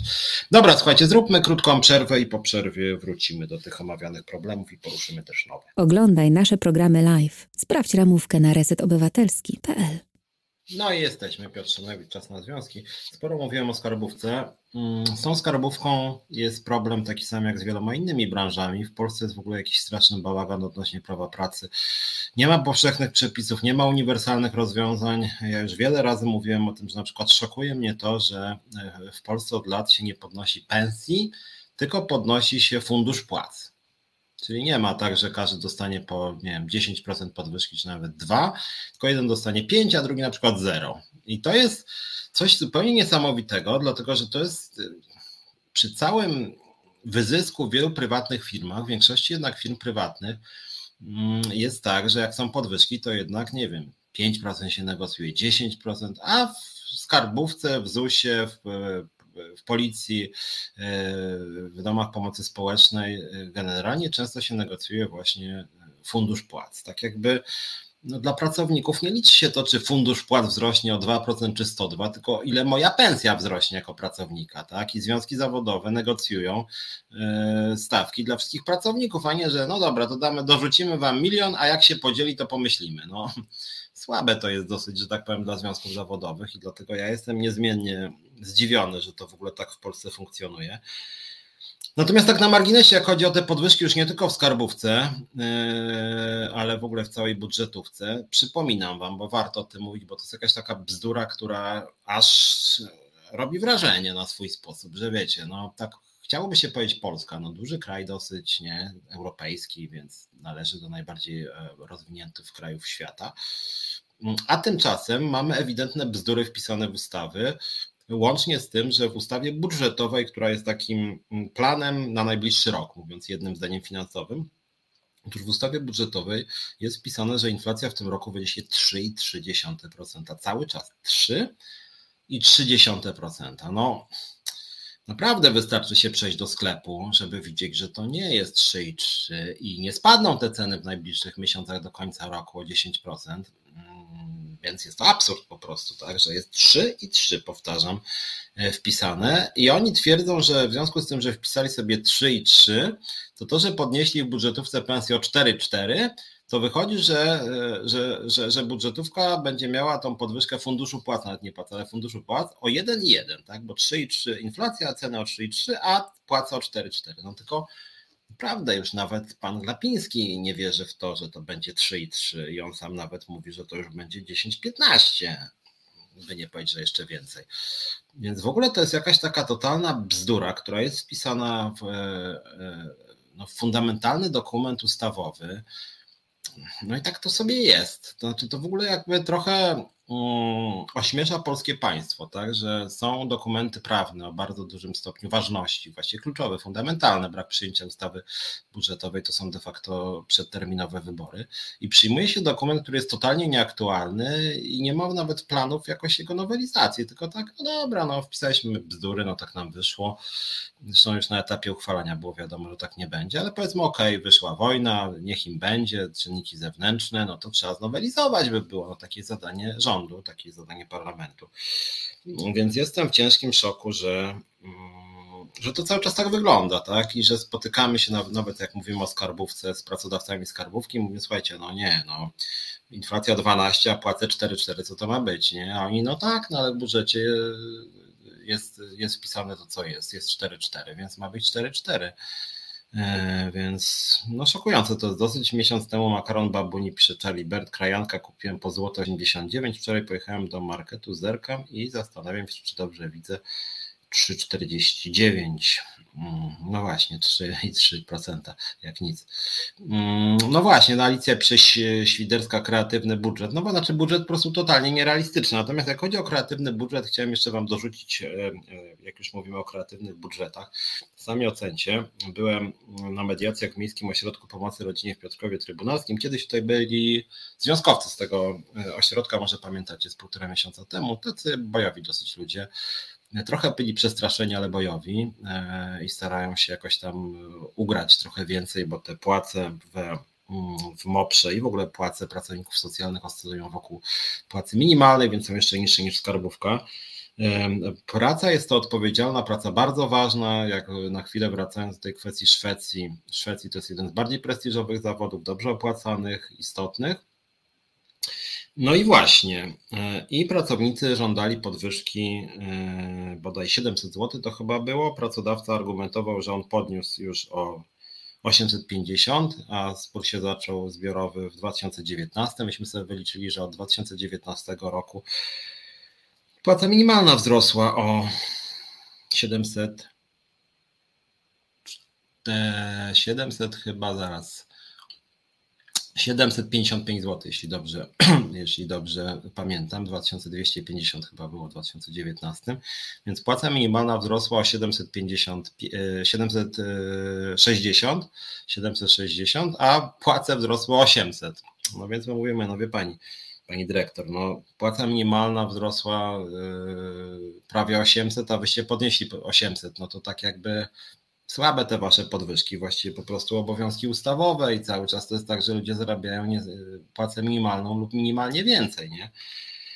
No, więc to, to tak a propos tych negocjacji właśnie w takim ośrodku w Piotrkowie Trybunalskim, tak te negocjacje wyglądają. Zaraz jeszcze dwa zdania powiem, Aneta pisze w tej uznaniowości, chodzi o to, żeby trzymać krótko za twarz e, pracowników, żeby nie podskakiwali, będziesz cicho siedzieć, nie będziesz pyskować, to ja uznam, że dostaniesz podwyżkę 4-4 i o to chodzi w tym szaleństwie, ale my się na to nigdy nie zgodzimy. No właśnie, ja uważam, że to jest w ogóle jakiś skandal, który w ogóle powinien być zaskarżony do Trybunału Konstytucyjnego. Zastanowimy się nad tym, bo z, z tego wynika z tej uznaniowości, że pracownicy na tych samych stanowiskach, o tym samym stażu pracy mogą mieć radykalnie różne pensje. A to jest według mojej wiedzy sprzeczne i z kodeksem pracy, i z Konstytucją Rzeczypospolitej Polskiej. To jest po prostu nierówne traktowanie.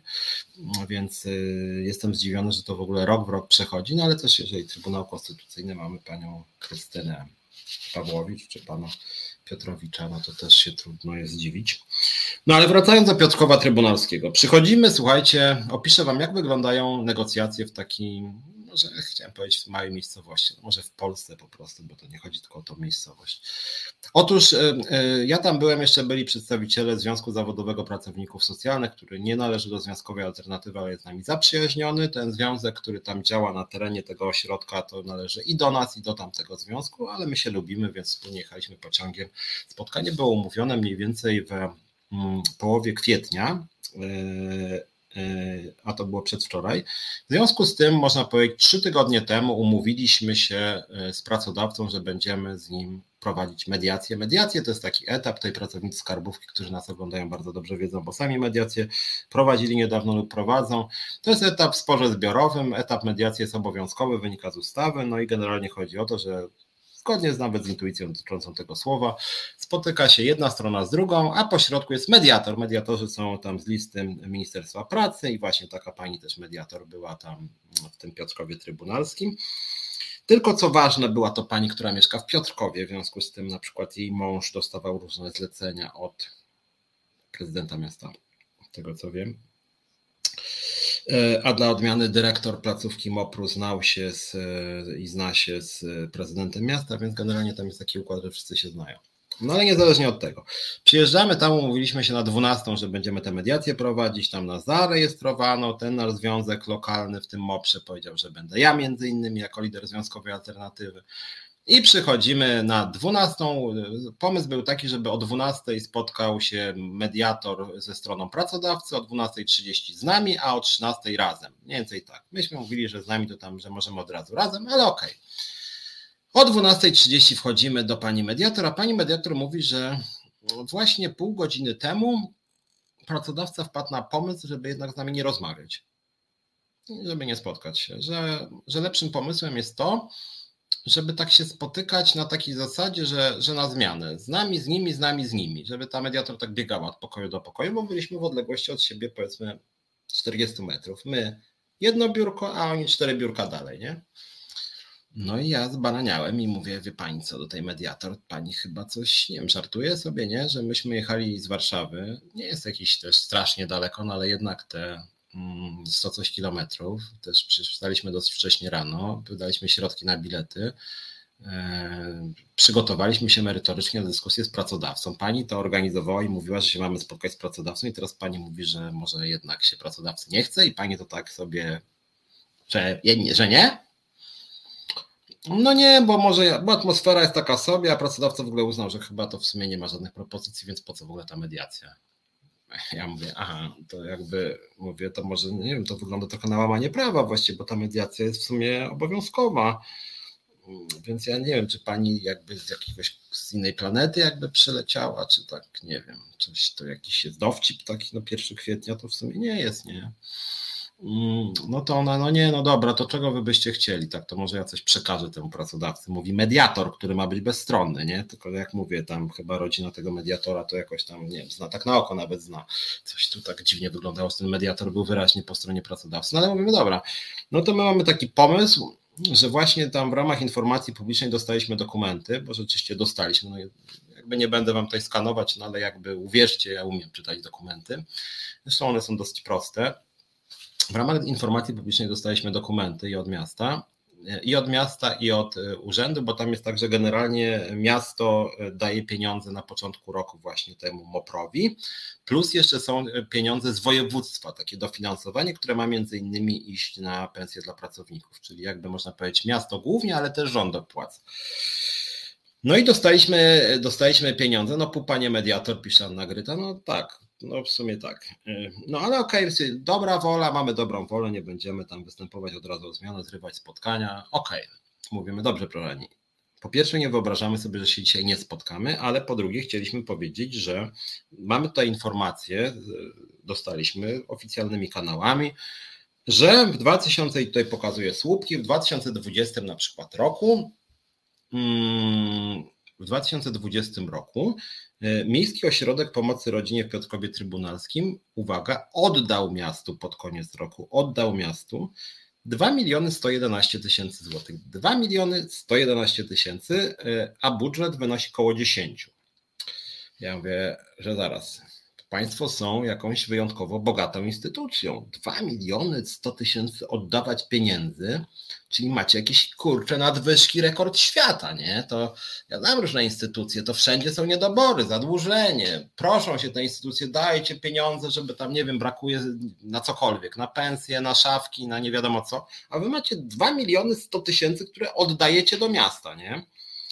Ja mówię, że no mamy tutaj my mamy taką propozycję, mam, żeby na przykład te 2 miliony przeznaczyć na pensję po prostu, tak rok w rok. Nie? To by w sumie rozwiązało wszystkie problemy. Pracowników tam jest około 115 bodaj, więc jak 2 miliony się podzieli na 115, no nie wychodzi tak wcale źle, nie? Yy, więc, yy, więc 2 miliony na 100 yy, to jest 20 tysięcy, dobrze liczę? 200? Tak, dobrze liczę. Czyli niecałe 20 tysięcy. Czyli jeżeli pracownicy chcą podwyżkę, na przykład zaproponować im jeszcze 500 zł, no to na luziku. 500 zł to poniżej miliona by wyszło do tych 115 pracowników koszty. Mm, więc, więc w ogóle mówię, nie ma problemu, dodajcie po prostu te 2 miliony, bo widzę, że tutaj tam wyliczenia 2021 też wychodzi. Tutaj jakiś milion, tu 200 tysięcy i oddają miastu, nie? Ja mówię, kurczę, to, to jest po prostu full wypas instytucja, to w ogóle po co my się spieramy?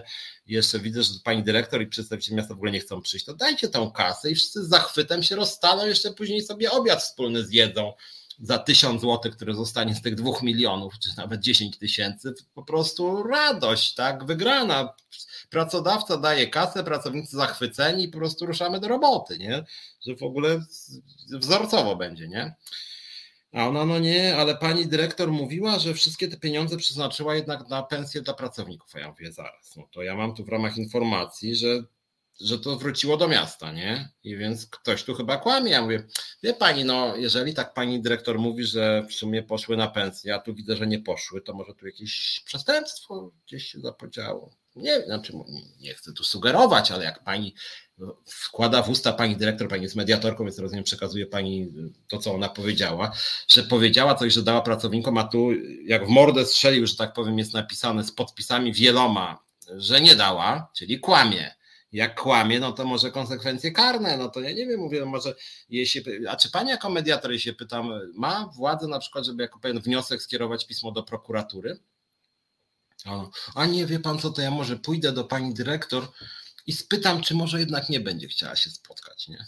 No więc pojawiło się słowo prokuratura zaklęte, więc pani mediator wyszła i po 15 tak przyszła w obecności pani dyrektor i pana przedstawiciela miasta.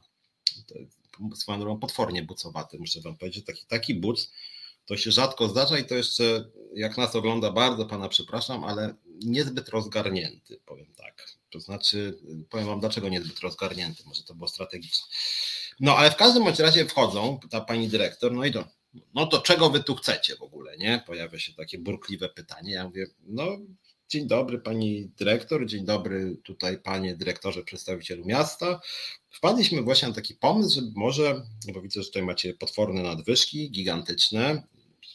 Gratuluję w ogóle, że jesteście aż tak bogaci, nie? To może proponuję, żeby dać tutaj no, na początek milion na przykład z tych dwóch, nie? do, y, bo widzę, że rok w rok tak jest, że nie tylko 2020, ale w ogóle 19 to samo 21, nie? To rozumiesz teraz, że to w ogóle pieniądze, no kąpiecie się w kasie, nie? Jedyna instytucja w kraju chyba. No i ja to mówię, a ten, a ten pan, którego nazwałem nie do końca rozgarniętym, mówi, nie, znaczy wie pan, no przepraszam, ale co, co nie? Nie ma pieniędzy, prawda? A ja mówię, aha, no tak, ale właśnie tu jest napisane, że są. Proszę pana, ja już powiedziałem, że nie ma pieniędzy. Czy muszę to pięć razy powtarzać? A ja mówię, no tak, ale pan powiedział, że nie ma, a tu widzę, że są, a poza tym widzę, że, że nie dość, że są, to jeszcze widzę, że to jest dokładnie pana podpis pod tym dokumentem, w którym jest wykazane, że są ponad 2 miliony wolne, bo pan się chyba właśnie tak nazywa. No i faktycznie było jego nazwisko. On podpisał dokument, że są 2 miliony 100 tysięcy były w 2020 i później tam 21 podobnie i 19 też dużo kasy, że budżet permanentnie jest tak konstruowany, że są gigantyczne nadwyżki, nie? A on tam się, Halinko, coś tu, czy moglibyśmy już wyjść? A ja mówię, nie no zaraz, wie pan, dopiero przyszliśmy, nie no po co wychodzić, skoro widać, że jest w ogóle przestrzeń, tutaj kupę kasy, no to może ją rozdajmy jakoś tym pracownikom, zamknijmy spór się, tam, prawda, w ogóle wszystko podpiszemy, że zamykamy spór, nie? No ale dyrektor mówi, że nie. A pani dyrektor mówi, że mi się coś pokręciło z tymi dwoma milionami. Ja mówię, no nie no, jak to mi się pokręciło, skoro tu jest napisane, że tak. Nie, nie, to ja panu jeszcze raz, niech pan pokaże ten dokument. Ona wzięła ten dokument i tak mówi, o, tu jest też mój podpis. A ja mówię, no właśnie, i, i pani pod. O, to ja muszę jeszcze do księgowej pójść. A ona, a ja mówię, ale tu jest też podpis pani księgowej. I, to podpis, i, jej, i jej księgowej i tego gościa, który był z miasta. E, dwa miliony złotych z dziesięciu, to ja mówię temu z miasta, wie pan, jeżeli rok w rok konstruujecie budżet tak, że macie o dwa miliony czy półtora za dużo pieniędzy, no to mówiąc brutalnie, to, to jeszcze pan tłumaczy, że jesteście bardzo biedni, że jest epidemia, polski ład, uchodźcy teraz w ogóle, a wy macie jakieś nadwyżki 20%, no to mówiąc brutalnie, to dlaczego wy tak konstruujecie budżet? No, znaczy rok w rok źle konstruujecie budżet, dając za dużo pieniędzy, które sobie później bierzecie. No to ja mówię, że ja jeżeli już tak konstruujecie, dlaczego bierzecie, dajcie tym pracownikom tą kasę na pensję i zamkniemy spór, nie? I będzie, wszyscy będą zadowoleni. E, I a on, a on po raz czwarty. Już powiedziałem trzy razy nie. No i, no i jak sami widzicie, trudno było też z tym panem rozmawiać z miasta, bo burczał strasznie, tak mruczał bardzo jakby nie argumentacyjnie, bo jakby mnie znacie, ja jestem bardzo taki asertywny, ostry, ale merytoryczny, więc mówię nie, prawda, okej, okay, ma pan prawo powiedzieć nie, ale proponuję, żebyśmy jednak mieścili się w pewnej strukturze argumentacji, na przykład nie, ponieważ jeden, dwa, trzy, nie, a nie po prostu nie, że to jest argumentacyjnie słabe. No ale on wtedy powiedział, że on to, że już on ma dosyć tej rozmowy yy, i powiedział, że on może co najwyżej się zgodzić na to, żeby zwrócić pracownikom pieniądze, które wynikały yy, z, z, yy, z dni wolnych, jakby za które ZUS płaci. Bo wiecie, że jest tak, że w pewnym momencie jak pracownik ma wolne, to w pewnym momencie ZUS zaczyna płacić, nie placówka, tylko ZUS. Więc oni się, powiedzieli, się zgadzają na to, że oni mogą oddać pracownikom ewentualnie to, e, co wynikało z oszczędności jakby na samych płacach, tak, że na przykład pracownik był chory, ZUS zaczął za niego płacić, a w budżecie e, placówki było wpisane, że on będzie dostawał miesiąc miesiąc pieniądze. A ja mówię, okej, okay, no to okej, okay, to dajcie też to, ale, ale ja nie mówię tylko o tym, ja mówię o tym, że jeżeli 2 miliony 2 miliony macie wolne, 2 miliony i później te pieniądze trafiają do miasta. Jest tu przedstawiciel miasta. To zamiast się z nami kłócić, walczcie o nawet dodatkowe pieniądze. Żadnych dodatkowych pieniędzy nie chcemy. Z tych 2 milionów rok w rok dajcie dla pracowników no nawet ten milion. I będzie sprawa załatwiona de facto. No milion oznacza 5 stów dodatkowo podwyżki. No ja mówię, wszyscy będą zadowoleni, nie? I w ogóle o czym my rozmawiamy? Ludzie, mówię, podajmy sobie dłonie, znacie, ja się kłótliwy bardzo, a tutaj mówię, jak ten po prostu dobry jakiś duch, nie? Panie tutaj dyrektorze, pan jest taki nam jakiś nafuczały, a ja panu z takim właśnie uściskiem proponuję, dogadajmy się już tu, po pięć stów sobie damy i zamknijmy w ogóle tą sprawę i chodźmy razem na obiad jeszcze. Dosyć wszystko, co powiedzieliśmy. Ja wie pan, no ale no może jakoś nie wiem, no może jakoś ćwierć drogi się przynajmniej słodko. Powiedziałem swoje! No i tak, jak, na pana. Mediatorka była jakaś prze, przerażona trochę. Nie, no bo tutaj już pan, pan dyrektor powiedział, no więc ja mówię, no, no powiedział, ale chyba mediacje nie polegają chyba na tym, że pan jedna strona mówi na przykład burczy, druga strona coś proponuje, więc ja proponuję, żeby w ogóle burczenie zamienić na jakieś yy, może argumenty, nawet nerwowo wyrażane, ale argumenty, bo nawet jak on by burcząco mówił, da mnie to przeciął, no to jeszcze okej, okay, nie, niegrzecznie, ale przynajmniej mówię, no dobra, mógłby pan jakoś tak nie tam jedną trzecią, tylko jedną trzecią, nie, no można to trochę spokojniej ten tembr głosu troszeczkę zmienić, ale byśmy się dogadali, nie? No ale się okazało, że pan dyrektor szarpnął, wziął sobie swoją teczkę, pani dyrektor powiedziała, to ja panu może spróbuję jeszcze przedstawić nowe wyliczenia. Powiedziała, spróbuję nowe wyliczenia, dokument, który, w którym był podpis jej, miasta i księgowe. I ona mi mówi, że ona mi przedstawi nowe wyliczenia, w których jak rozumiem nie będzie 2 miliony nadwyżki, tylko na przykład 200 tysięcy nadwyżki. Ja mówię, ludzie, kurde, co, dajecie dokument w ogóle szczegółowo rozpisany, że oszczędzacie wszędzie, gdzie się da, oddajecie pieniądze do miasta, mówię miasta, a w ogóle, panie, jak już pan tu jesteś z miasta, na co te 2 miliony poszły? Może pan powiedzieć tak? Nie, ja mówię, ale no wie pan, no to przecież i tak to jest informacja publiczna. Ja mówię, no to dlaczego nie? No to znaczy nie, no, że to jeszcze takim tonem jakimś nieprzyjemnym, nie? I, i, I, tak to właśnie wyglądało. To Anna Gryta pisze przechowania ekstra wpływu do, do budżetu dla władzy. Znaczy wiesz, znaczy żeby było jasne, to jest władza lokalna. Tam jest też taki myk i oni się moim zdaniem tego boją, bo nie będę wam to rozpisywał bardzo tutaj w tym programie, natomiast tam jest tak, że część pieniędzy idzie rządowych od wojewodów. I to jest miesiąc w miesiąc między innymi na wynagrodzenia dla pracowników. I teraz tak, to jest dofinansowanie, ale jak ja bym był wojewodą, no wojewodowie są pisowscy, ale jakbym był wojewodą i zobaczył, że jest instytucja w Polsce, która ma nadwyżki 20%, to jakbym był wojewodą powiedział, ludzie, jesteście tak kurde bogaci, że my naprawdę mamy problemy, uchodźcy, nie, epidemia, tam, nie wiem, zadania własne, to może nie będziemy wam dawać tych dodatkowych pieniędzy, które też nie są mało tych województw, tego co pamiętam chyba to było jakiś milion złotych, tak, rocznie. To, to, to, po co ci wojewodowie w ogóle mają da, dawać pieniądze w takim razie? Tak na zadanie zlecone, jak Anna Gryta pisze, dokładnie. No, więc w ogóle jakby znaczone pieniądze, one mają iść na pensję, w tym wypadku między innymi.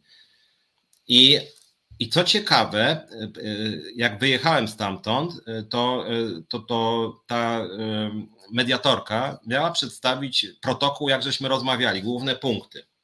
I słuchajcie, pierwszą wersję pokazała, że rozmawialiśmy między innymi o tych pieniądzach z województwa, że o tym była mowa i myśmy chcieli, żeby udokumentować, że to poszło na pensję dla pracowników, te pieniądze z województwa, nie z miasta, tylko z województwa. To było powiedziane i była dyskusja po obydwu stronach, że to ma iść. I wyobraźcie sobie, że ta strona miejska wykreśliła to, że oni stwierdzili do tej mediator, że oni w ogóle o tym nie mówili i że myśmy o tym nie mówili. Postanowili wykreślić milion złotych z dyskusji, nie? Bo uznali, że to może, że kurde, może to województwo nam nie da faktycznie, ten Szumlewicz coś gada, że, że jak mamy za dużo pieniędzy, to może, że w ogóle o tym mowy nie było, nie? I dlatego tu Marta słusznie pisze, właśnie ja mam dokładnie to, warto prześwietlić wędrówkę tych pieniędzy, coś tu śmierdzi. No właśnie, Coś tu śmierdzi, Aneta pisze, że szambo jest wszędzie, to o czym opowiadasz nadaje się do kabaretu, nie wiadomo czy się śmiech, czy płakać tragedia, ale pomijając, pomijając ten kabaret i jaja, Agata co napisała, coś tu śmierdzi, to znaczy biedna instytucja socjalna, bardzo biedna, w ogóle Piotrków, jak ktoś z Was był, to jest generalnie biedne miasteczko. To znaczy, naprawdę tego typu miasta czasem są dużo bogatsze. Tam nie ma żadnego dużego zakładu pracy, tam się mało zarabia, ciężko się żyje. To nie jest bogate miasto.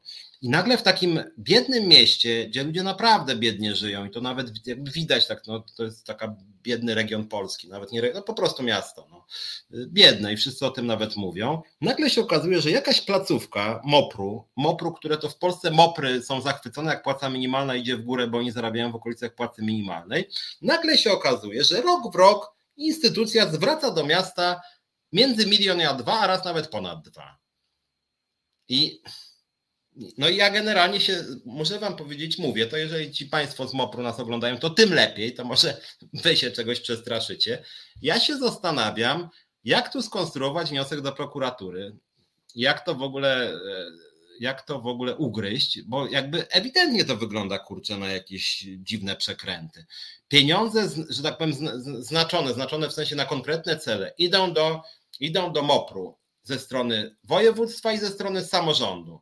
Po czym MOPR rok w rok oddaje duże pieniądze, być może też te z województwa, oddaje pieniądze do miasta i nie wiadomo, co się z tymi pieniędzmi dzieje, bo pytaliśmy się, nie chcieli nam powiedzieć, o co, co się dzieje, a pan od prezydenta miasta mówi, że miasto jest biedne i co ja w ogóle chcę jakichś pieniędzy. Ja mówię, jak jest biedne, to kurczę, dlaczego przestrzelenie budżetu instytucji jest o 20%? No.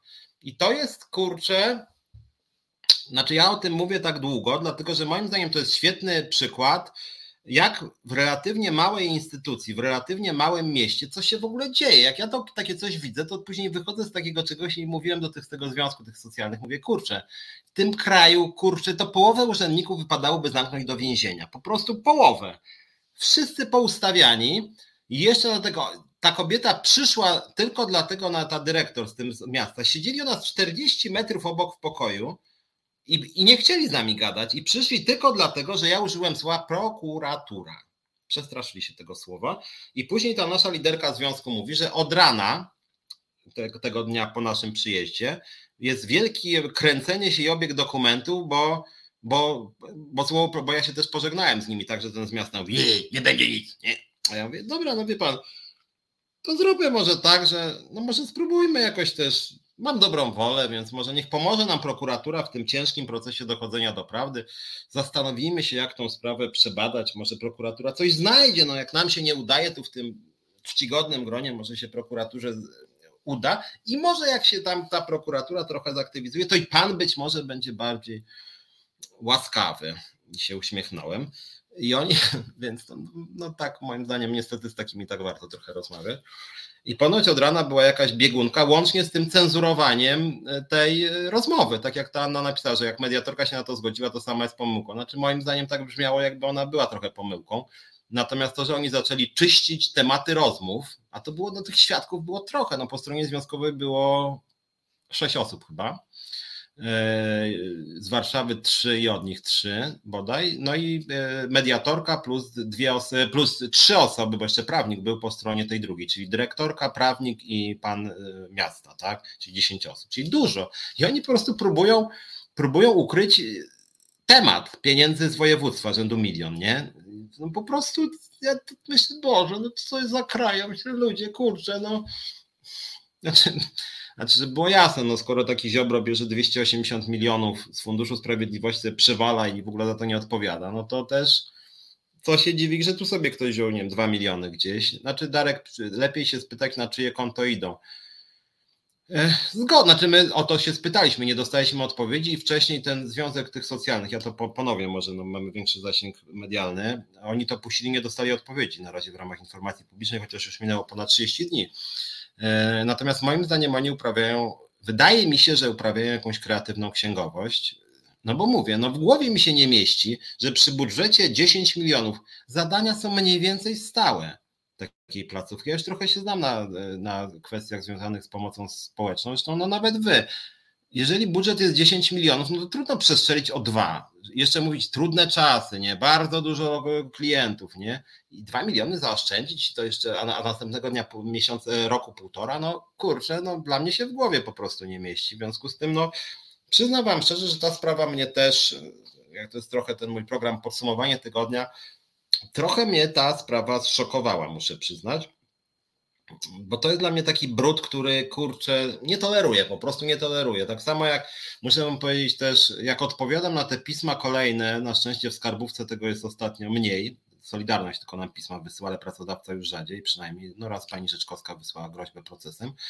Eee, że my z Moniką, no właśnie, Monika potrafią oszczędzać. No właśnie, kurczę, rekord świata. Swoja Monika, może, może byśmy w związkowej alternatywie tą panią dyrektor wzięli nie mamy dużych pieniędzy, ona nam może na koniec roku wykaże, Moniko, Piotrze, macie na koniec roku 3 miliony oszczędności, a my jak mamy 3 miliony, skoro my wpływów jakby nie mamy nawet w jednej dziesiątej. Ona, ha, umie się zarządzać, umie się zarządzać, więc może, może ta pani ma jakieś zdolności takie cudotwórcze. Do, co dotknie budżetu, to nadwyżka 2 miliony, nie?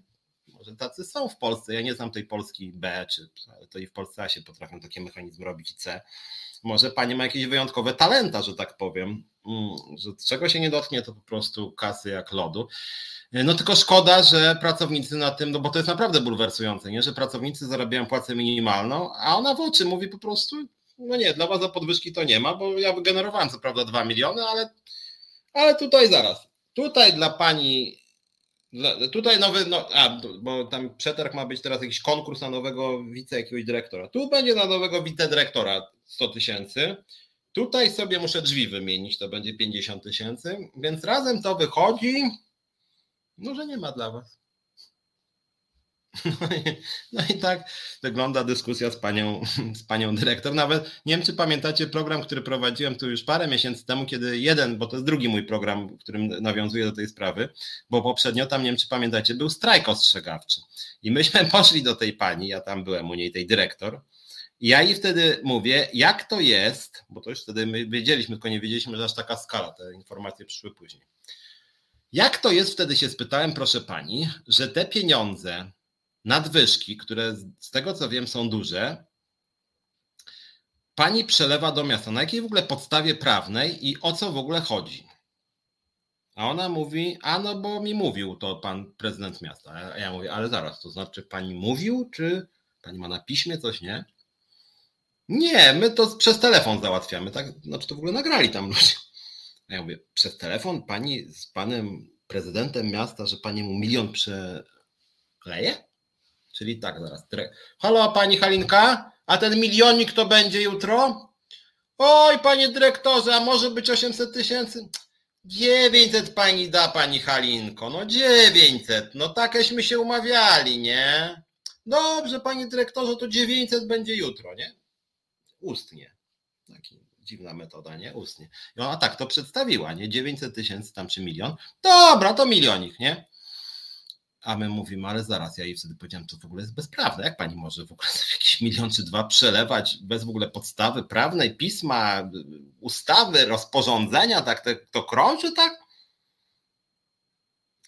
I to było dwa miesiące temu. Poszliśmy wtedy do prezydenta i człowiek od prezydenta, inny jeszcze mówił wtedy, nie, my nie chcemy żadnych pieniędzy od pani. To w ogóle to jest jakaś inicjatywa, nie? A mówię, inicjatywa, czyli ona chce wam przelewać milion i wy o to nie prosicie? Czyli ona, halo, chcecie milion? Nie, no pani Halinko, jaki milion? No po co nam ten milion? Nie, to jest, to jest druga wersja wydarzeń. Po co nam ten milion? Mamy tyle tych milionów, że jaki milion? No ludzie, no. Panie Grzegorzu, dam milion, bo tak chcę, rozumie pan? Ojej, no dobra, to nie pani przeleje ten milion. No dobra, no już trudno, jak pani tak bardzo chce. To jest wersja miasta, nie? No i wersja przedwczorajsza. Ja mówię, no dwa miesiące temu pani mówiła, że zmuszają panią, żeby przelej. Oni mówili, że pani zmusza e, ich do przyjęcia pieniędzy, a teraz jaka jest pani wersja? Proszę pana, tu są papiery z podpisami. Dwa miesiące i papiery jakieś sobie znalazła, nie? I mówi, że ma. Ja mówię, ale skąd pani teraz ma te papiery? Nie? No mam. To ja wam może, może, może wam pokażę, nie? No i bardzo jestem ciekaw, bo ona mi miała też przekazać, mi już teraz nawet osobiście, bo ja się domagałem, papiery dotyczące nowych wyliczeń nowych wyliczeń dotyczących tych 2 milionów 100. Jest rozpisane, tu oszczędziliśmy 200, tu 100 i ona mi powiedziała, że mi nowe wyliczenia przedstawi, plus te dokumenty, że to wcale nie było na gębę, tylko jakoś inaczej, nie? I że to też ponoć ma. Więc ja rozumiem, że teraz będzie antydatowanie, bo to miało konkretną datę te wyliczenia, nie? Jeżeli tamte wyliczenia miały datę, za którym szły decyzje finansowe, ona teraz im przedstawi nowe, no czyli generalnie łamała prawo, przewaliła, no nie wiem, czyli oddała bez sensu milion, albo przygotowała dokument i, i niezgodnie z nim nie przelała tego miliona, tylko nie wiem komu wysłała, że przelała. Więc ona teraz mi, rozumiem, przygotuje. Widzi pan, panie Piotrze, i teraz, teraz mi wyszło na zero. Będzie za miesiąc na przykład. A panu, no wiem, że były dwa miliony, że przelałam. No, nawet jak przelałam, to, to teraz mam, że nie przelałam. No i co, i co zrobisz pani tutaj, dyrektor? Tak to, tak to właśnie tak to właśnie działa, tylko że no, te papiery mamy, w których przelała i na dodatek pisze, co przelała i gdzie przelała. Teraz twierdzi, że to w ogóle nie te dokumenty. Miasto wtedy twierdziło, że nie chciało tych pieniędzy. Teraz już pan mówił, daj pan spokój, biedne miasto. Więc rozumiem, że to miało oznaczać ten jego taki, taki nie do końca ludzki, taki bardziej bym powiedział wilkołaczym tonem wyrażone, że jednak chciał te pieniądze otrzymać panu z miasta. Więc jakieś wersje, wersje się pozmieniały. Więc tak, więc tak mam, nakreśliłem tak na marginesie. Tak sobie teraz pomyślałem, są tutaj z nami przedstawiciele skarbówki, może żeby nie było, że my jakieś tam donosy piszemy anonimowe, to może nie anonimowo, tylko rzeczywiście się zastanowić nad tym, żeby mm, urząd skarbowy się nimi jakoś zajął i przejrzał te papiery, bo no tak jak Monika, papiery były, tylko się schowały, zawsze takie z papierami, tylko że właśnie one, część, właśnie to jest nieszczęście pani dyrektor i pana z miasta, że część tych papierów do nas trafiła. Więc jak one byś, więc oni by chcieli, żeby te papiery się schowały i na przykład pan, Panie Piotrze, niech Pan odda mi te papiery, to my je teraz za, zastąpimy, że w tamtych papierach jest, że 2 miliony żeśmy mm, zwrócili, ale tu już wychodzi, że żeśmy zero zwrócili i te papiery obowiązują, nie? No ale ja nie, nie, nie, no, tu mam jednak 2 miliony, więc więc, więc szkoła pani Basi, pisze Katarzyna Zaręba Niedźwiecka, no tak. No, no, no właśnie, takie, znaczy takie dziwne, bo mnie to w pewnym momencie zaczęło trochę bawić, znaczy trochę było to straszne, a trochę śmieszne, że po prostu pięć wersji, kół, znaczy w ogóle sprzeczne ze sobą totalnie, jakaś kasa krąży, nasłałabym na nich Rio, e, e, pisze Anna Gryta, antydatowanie to bardzo popularna papierologiczna metoda, to podobno nawet w elektronicznej księdze płów da się. Piotr Strycharski pisze. Piotrze, zgoda, tylko właśnie, znaczy po pierwsze to bezprawie, ale po drugie, e, znaczy nawet z, z Polskim Ładem PiS, nie wiem czy wiecie, PiS chce w czerwcu uchwalić ustawę podatkową, która ma obowiązywać od stycznia tego roku, nie przyszłego, tego, czyli chcą antydatować prawo całe podatkowe, te matoły. Ale w tej sprawie antydatowanie właśnie jest o tyle, antydatowanie jest o tyle bolesne i oni są na tyle na szczęście głupi, że oni już nam dali papiery, w których są konkretne cyfry, więc jak oni teraz coś przygotują i antydatują, to będą dwa dokumenty, to już jest, no to aż, no to jakby się prosi o prokuraturę jeżeli tak zrobią. No.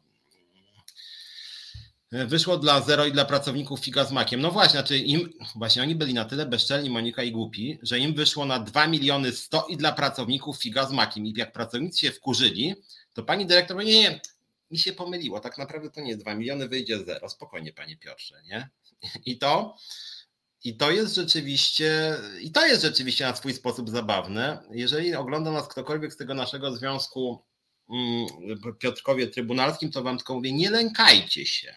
Bo oni też tacy, ojej, jak my się trochę boimy, nie, że tutaj jeszcze przyjdzie tam jakiś zły prezydent i coś tamtego. Nie bójcie się, w tym wypadku jakby ewidentnie coś jest na rzeczy, więc to raczej oni się boją, bo ja mam dla nich taką strategię, propozycję i też sam jako lider centrali będę mówił, dajcie tym ludziom tysiąc złotych podwyżki na przykład i okej, okay, i zamknijmy sprawę. Taka jest moja propozycja, nie? A, jak, a pan, panie dyrektorze, jak pan będzie na mnie dalej krzyczał i będzie na mnie warczał i będzie wilkołaka chojrakował, to doprowadzimy do pana zwolnienia, a być może zamknięcia do więzienia. Więc ja, ja, ja myślę, że chyba coś w tym kierunku, bo znaczy generalnie prawdopodobnie trzeba będzie nasłać na nich jakąś krzyżową kontrolę bo, no bo wygląda to grubo w sumie, jakieś, jakieś przewały totalne, niespójne na dodatek. No, Piotrkowska ośmiornica, jak pisze Anetta, zresztą tam jak mówię, że jak ja słyszę, że wszyscy się kurde znają i mi tłumaczą ci, że ta właśnie tutaj zna, ta mediatorka jest syną córki, brata, ojca, kochanki, ja myślę, piernicze, Boże, no ludzie, nawet jeżeli pani jest synem córki, matką kochanki, no to może niech pani obiektywizm elementarny wykaże, no. A ona, znaczy ona ta mediatorka się, znaczy, no nie wiem, czym powinna być mi, bo ona przeraziła się biedna w pewnym momencie, jak ja zacząłem o tej prokuraturze. Ja mówię, kobieto, no, no co, no i co, no, co ja mam. Więc dobrze ten swój spokój, Monika. Ja staram się być bardzo spokojny, bardzo opanowany. Turecki serial. Natomiast muszę wam powiedzieć, też jako lider związkowy, też Monika o tym bardzo dobrze wie, bo czasem nie widzi, bardzo lubię takie działania. To jest taki mój element. Nie chcę mówić o jakichś swoich cechach sadystycznych, bo to nie jest dobra bycie sadystą, ale ci ludzie tak dużo złych rzeczy robią, że póki oni odpowiedzą za swoje jakieś dziwne rzeczy, a to jest wszędzie w tym kraju, to pewnie trochę minie, bo to często jest tak, że zgłaszasz do prokuratury czy na policję. A, to wam jeszcze opowiem, bo chyba tego nawet w tym programie, jak mówiłem, to ponad rok temu. Moje zeznania i Moniki Żelazik, tutaj obecnej, odnośnie naszego przyjaciela, pana Rafała Miczorskiego, jego kolegów, czyli prezes lotu, nie?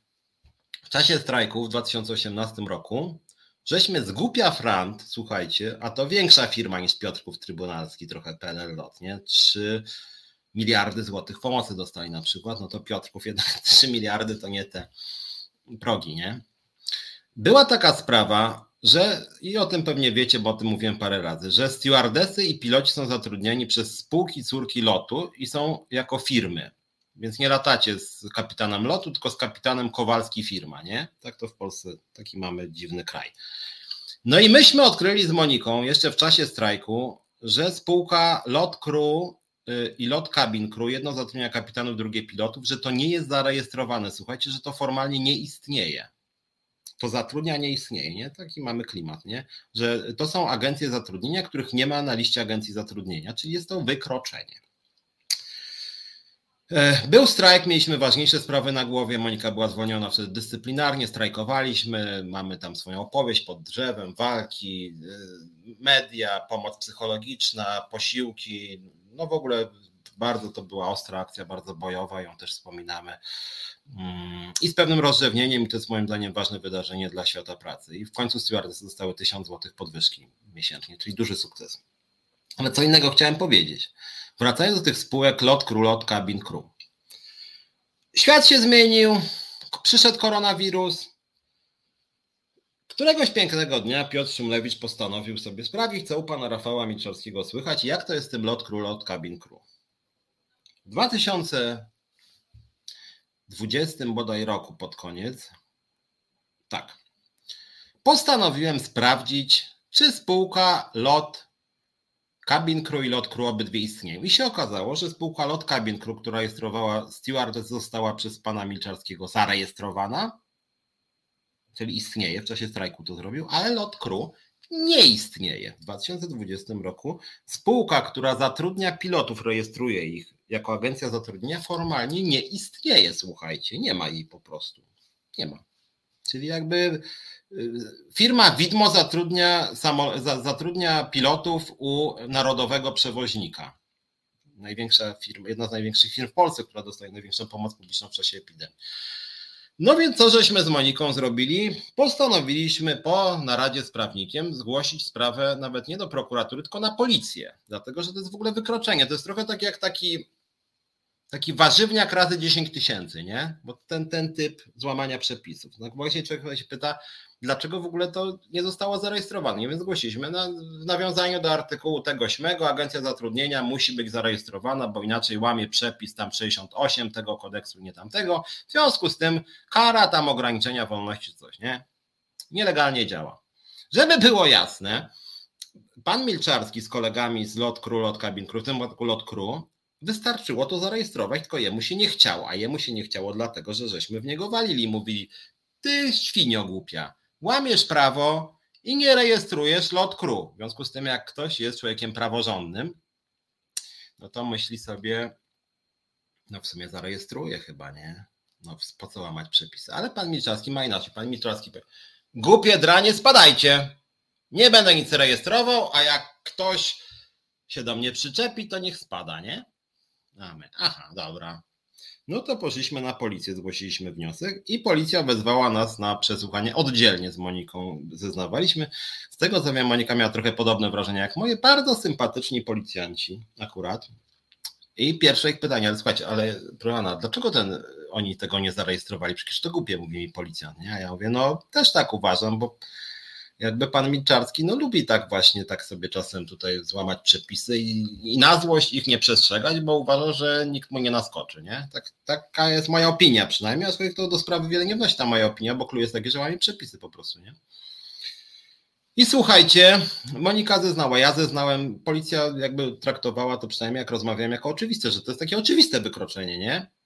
Po czym dostaliśmy po trzech miesiącach decyzję, że nie ma tutaj wykroczenia, nie ma, ponieważ firma jest od w trakcie rejestracji od trzech lat jedna karteluszka z opłatą, jeśli dobrze pamiętam, chyba na tego typu agencje zatrudnienia chyba to 300 zł było. Dla lotu 300 zł dostali 3 miliardy wsparcia, więc 300 zł, no nie był to chyba majątek.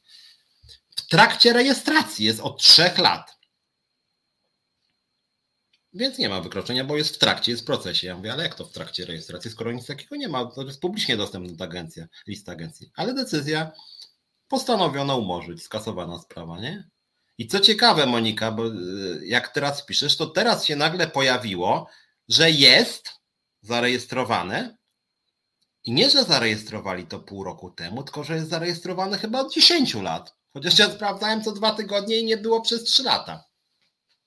I nawet była sprawa, e, sprawa między innymi inspekcji pracy w tej sprawie, która w ogóle dała sprawę do sądu. To jest w ogóle coś kurczę niesamowitego. I ten gość mówił, wiesz co tam spadaj, nie?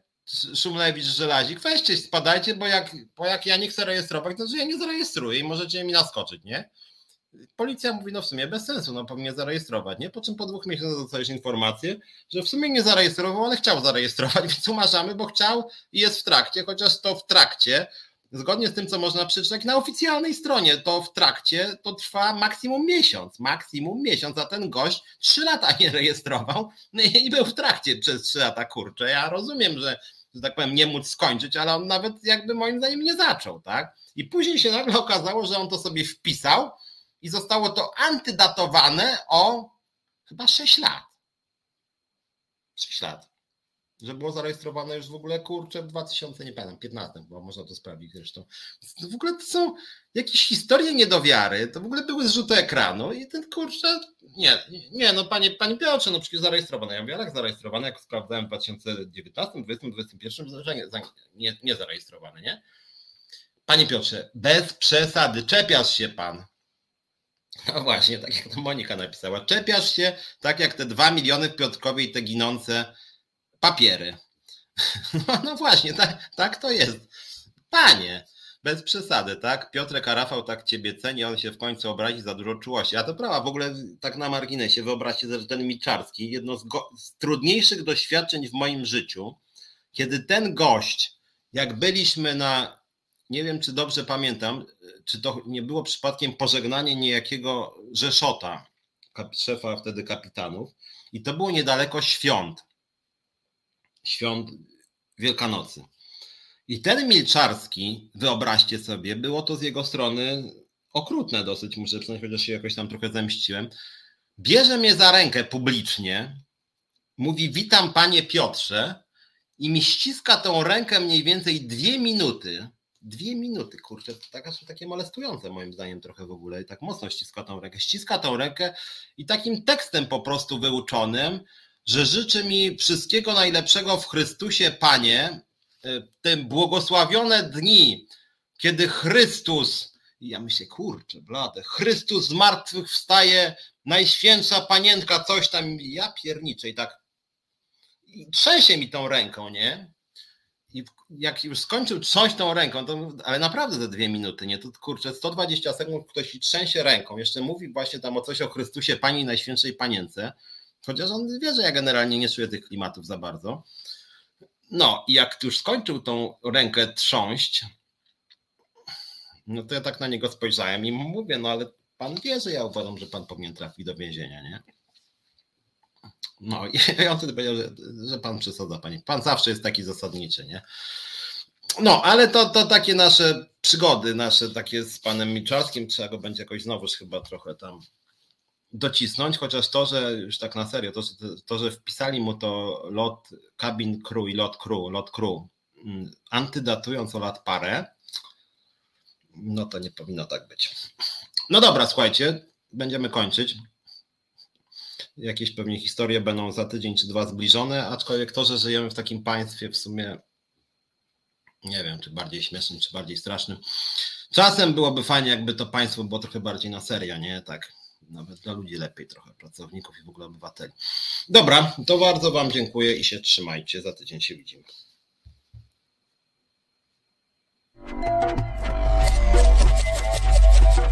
Reset Obywatelski.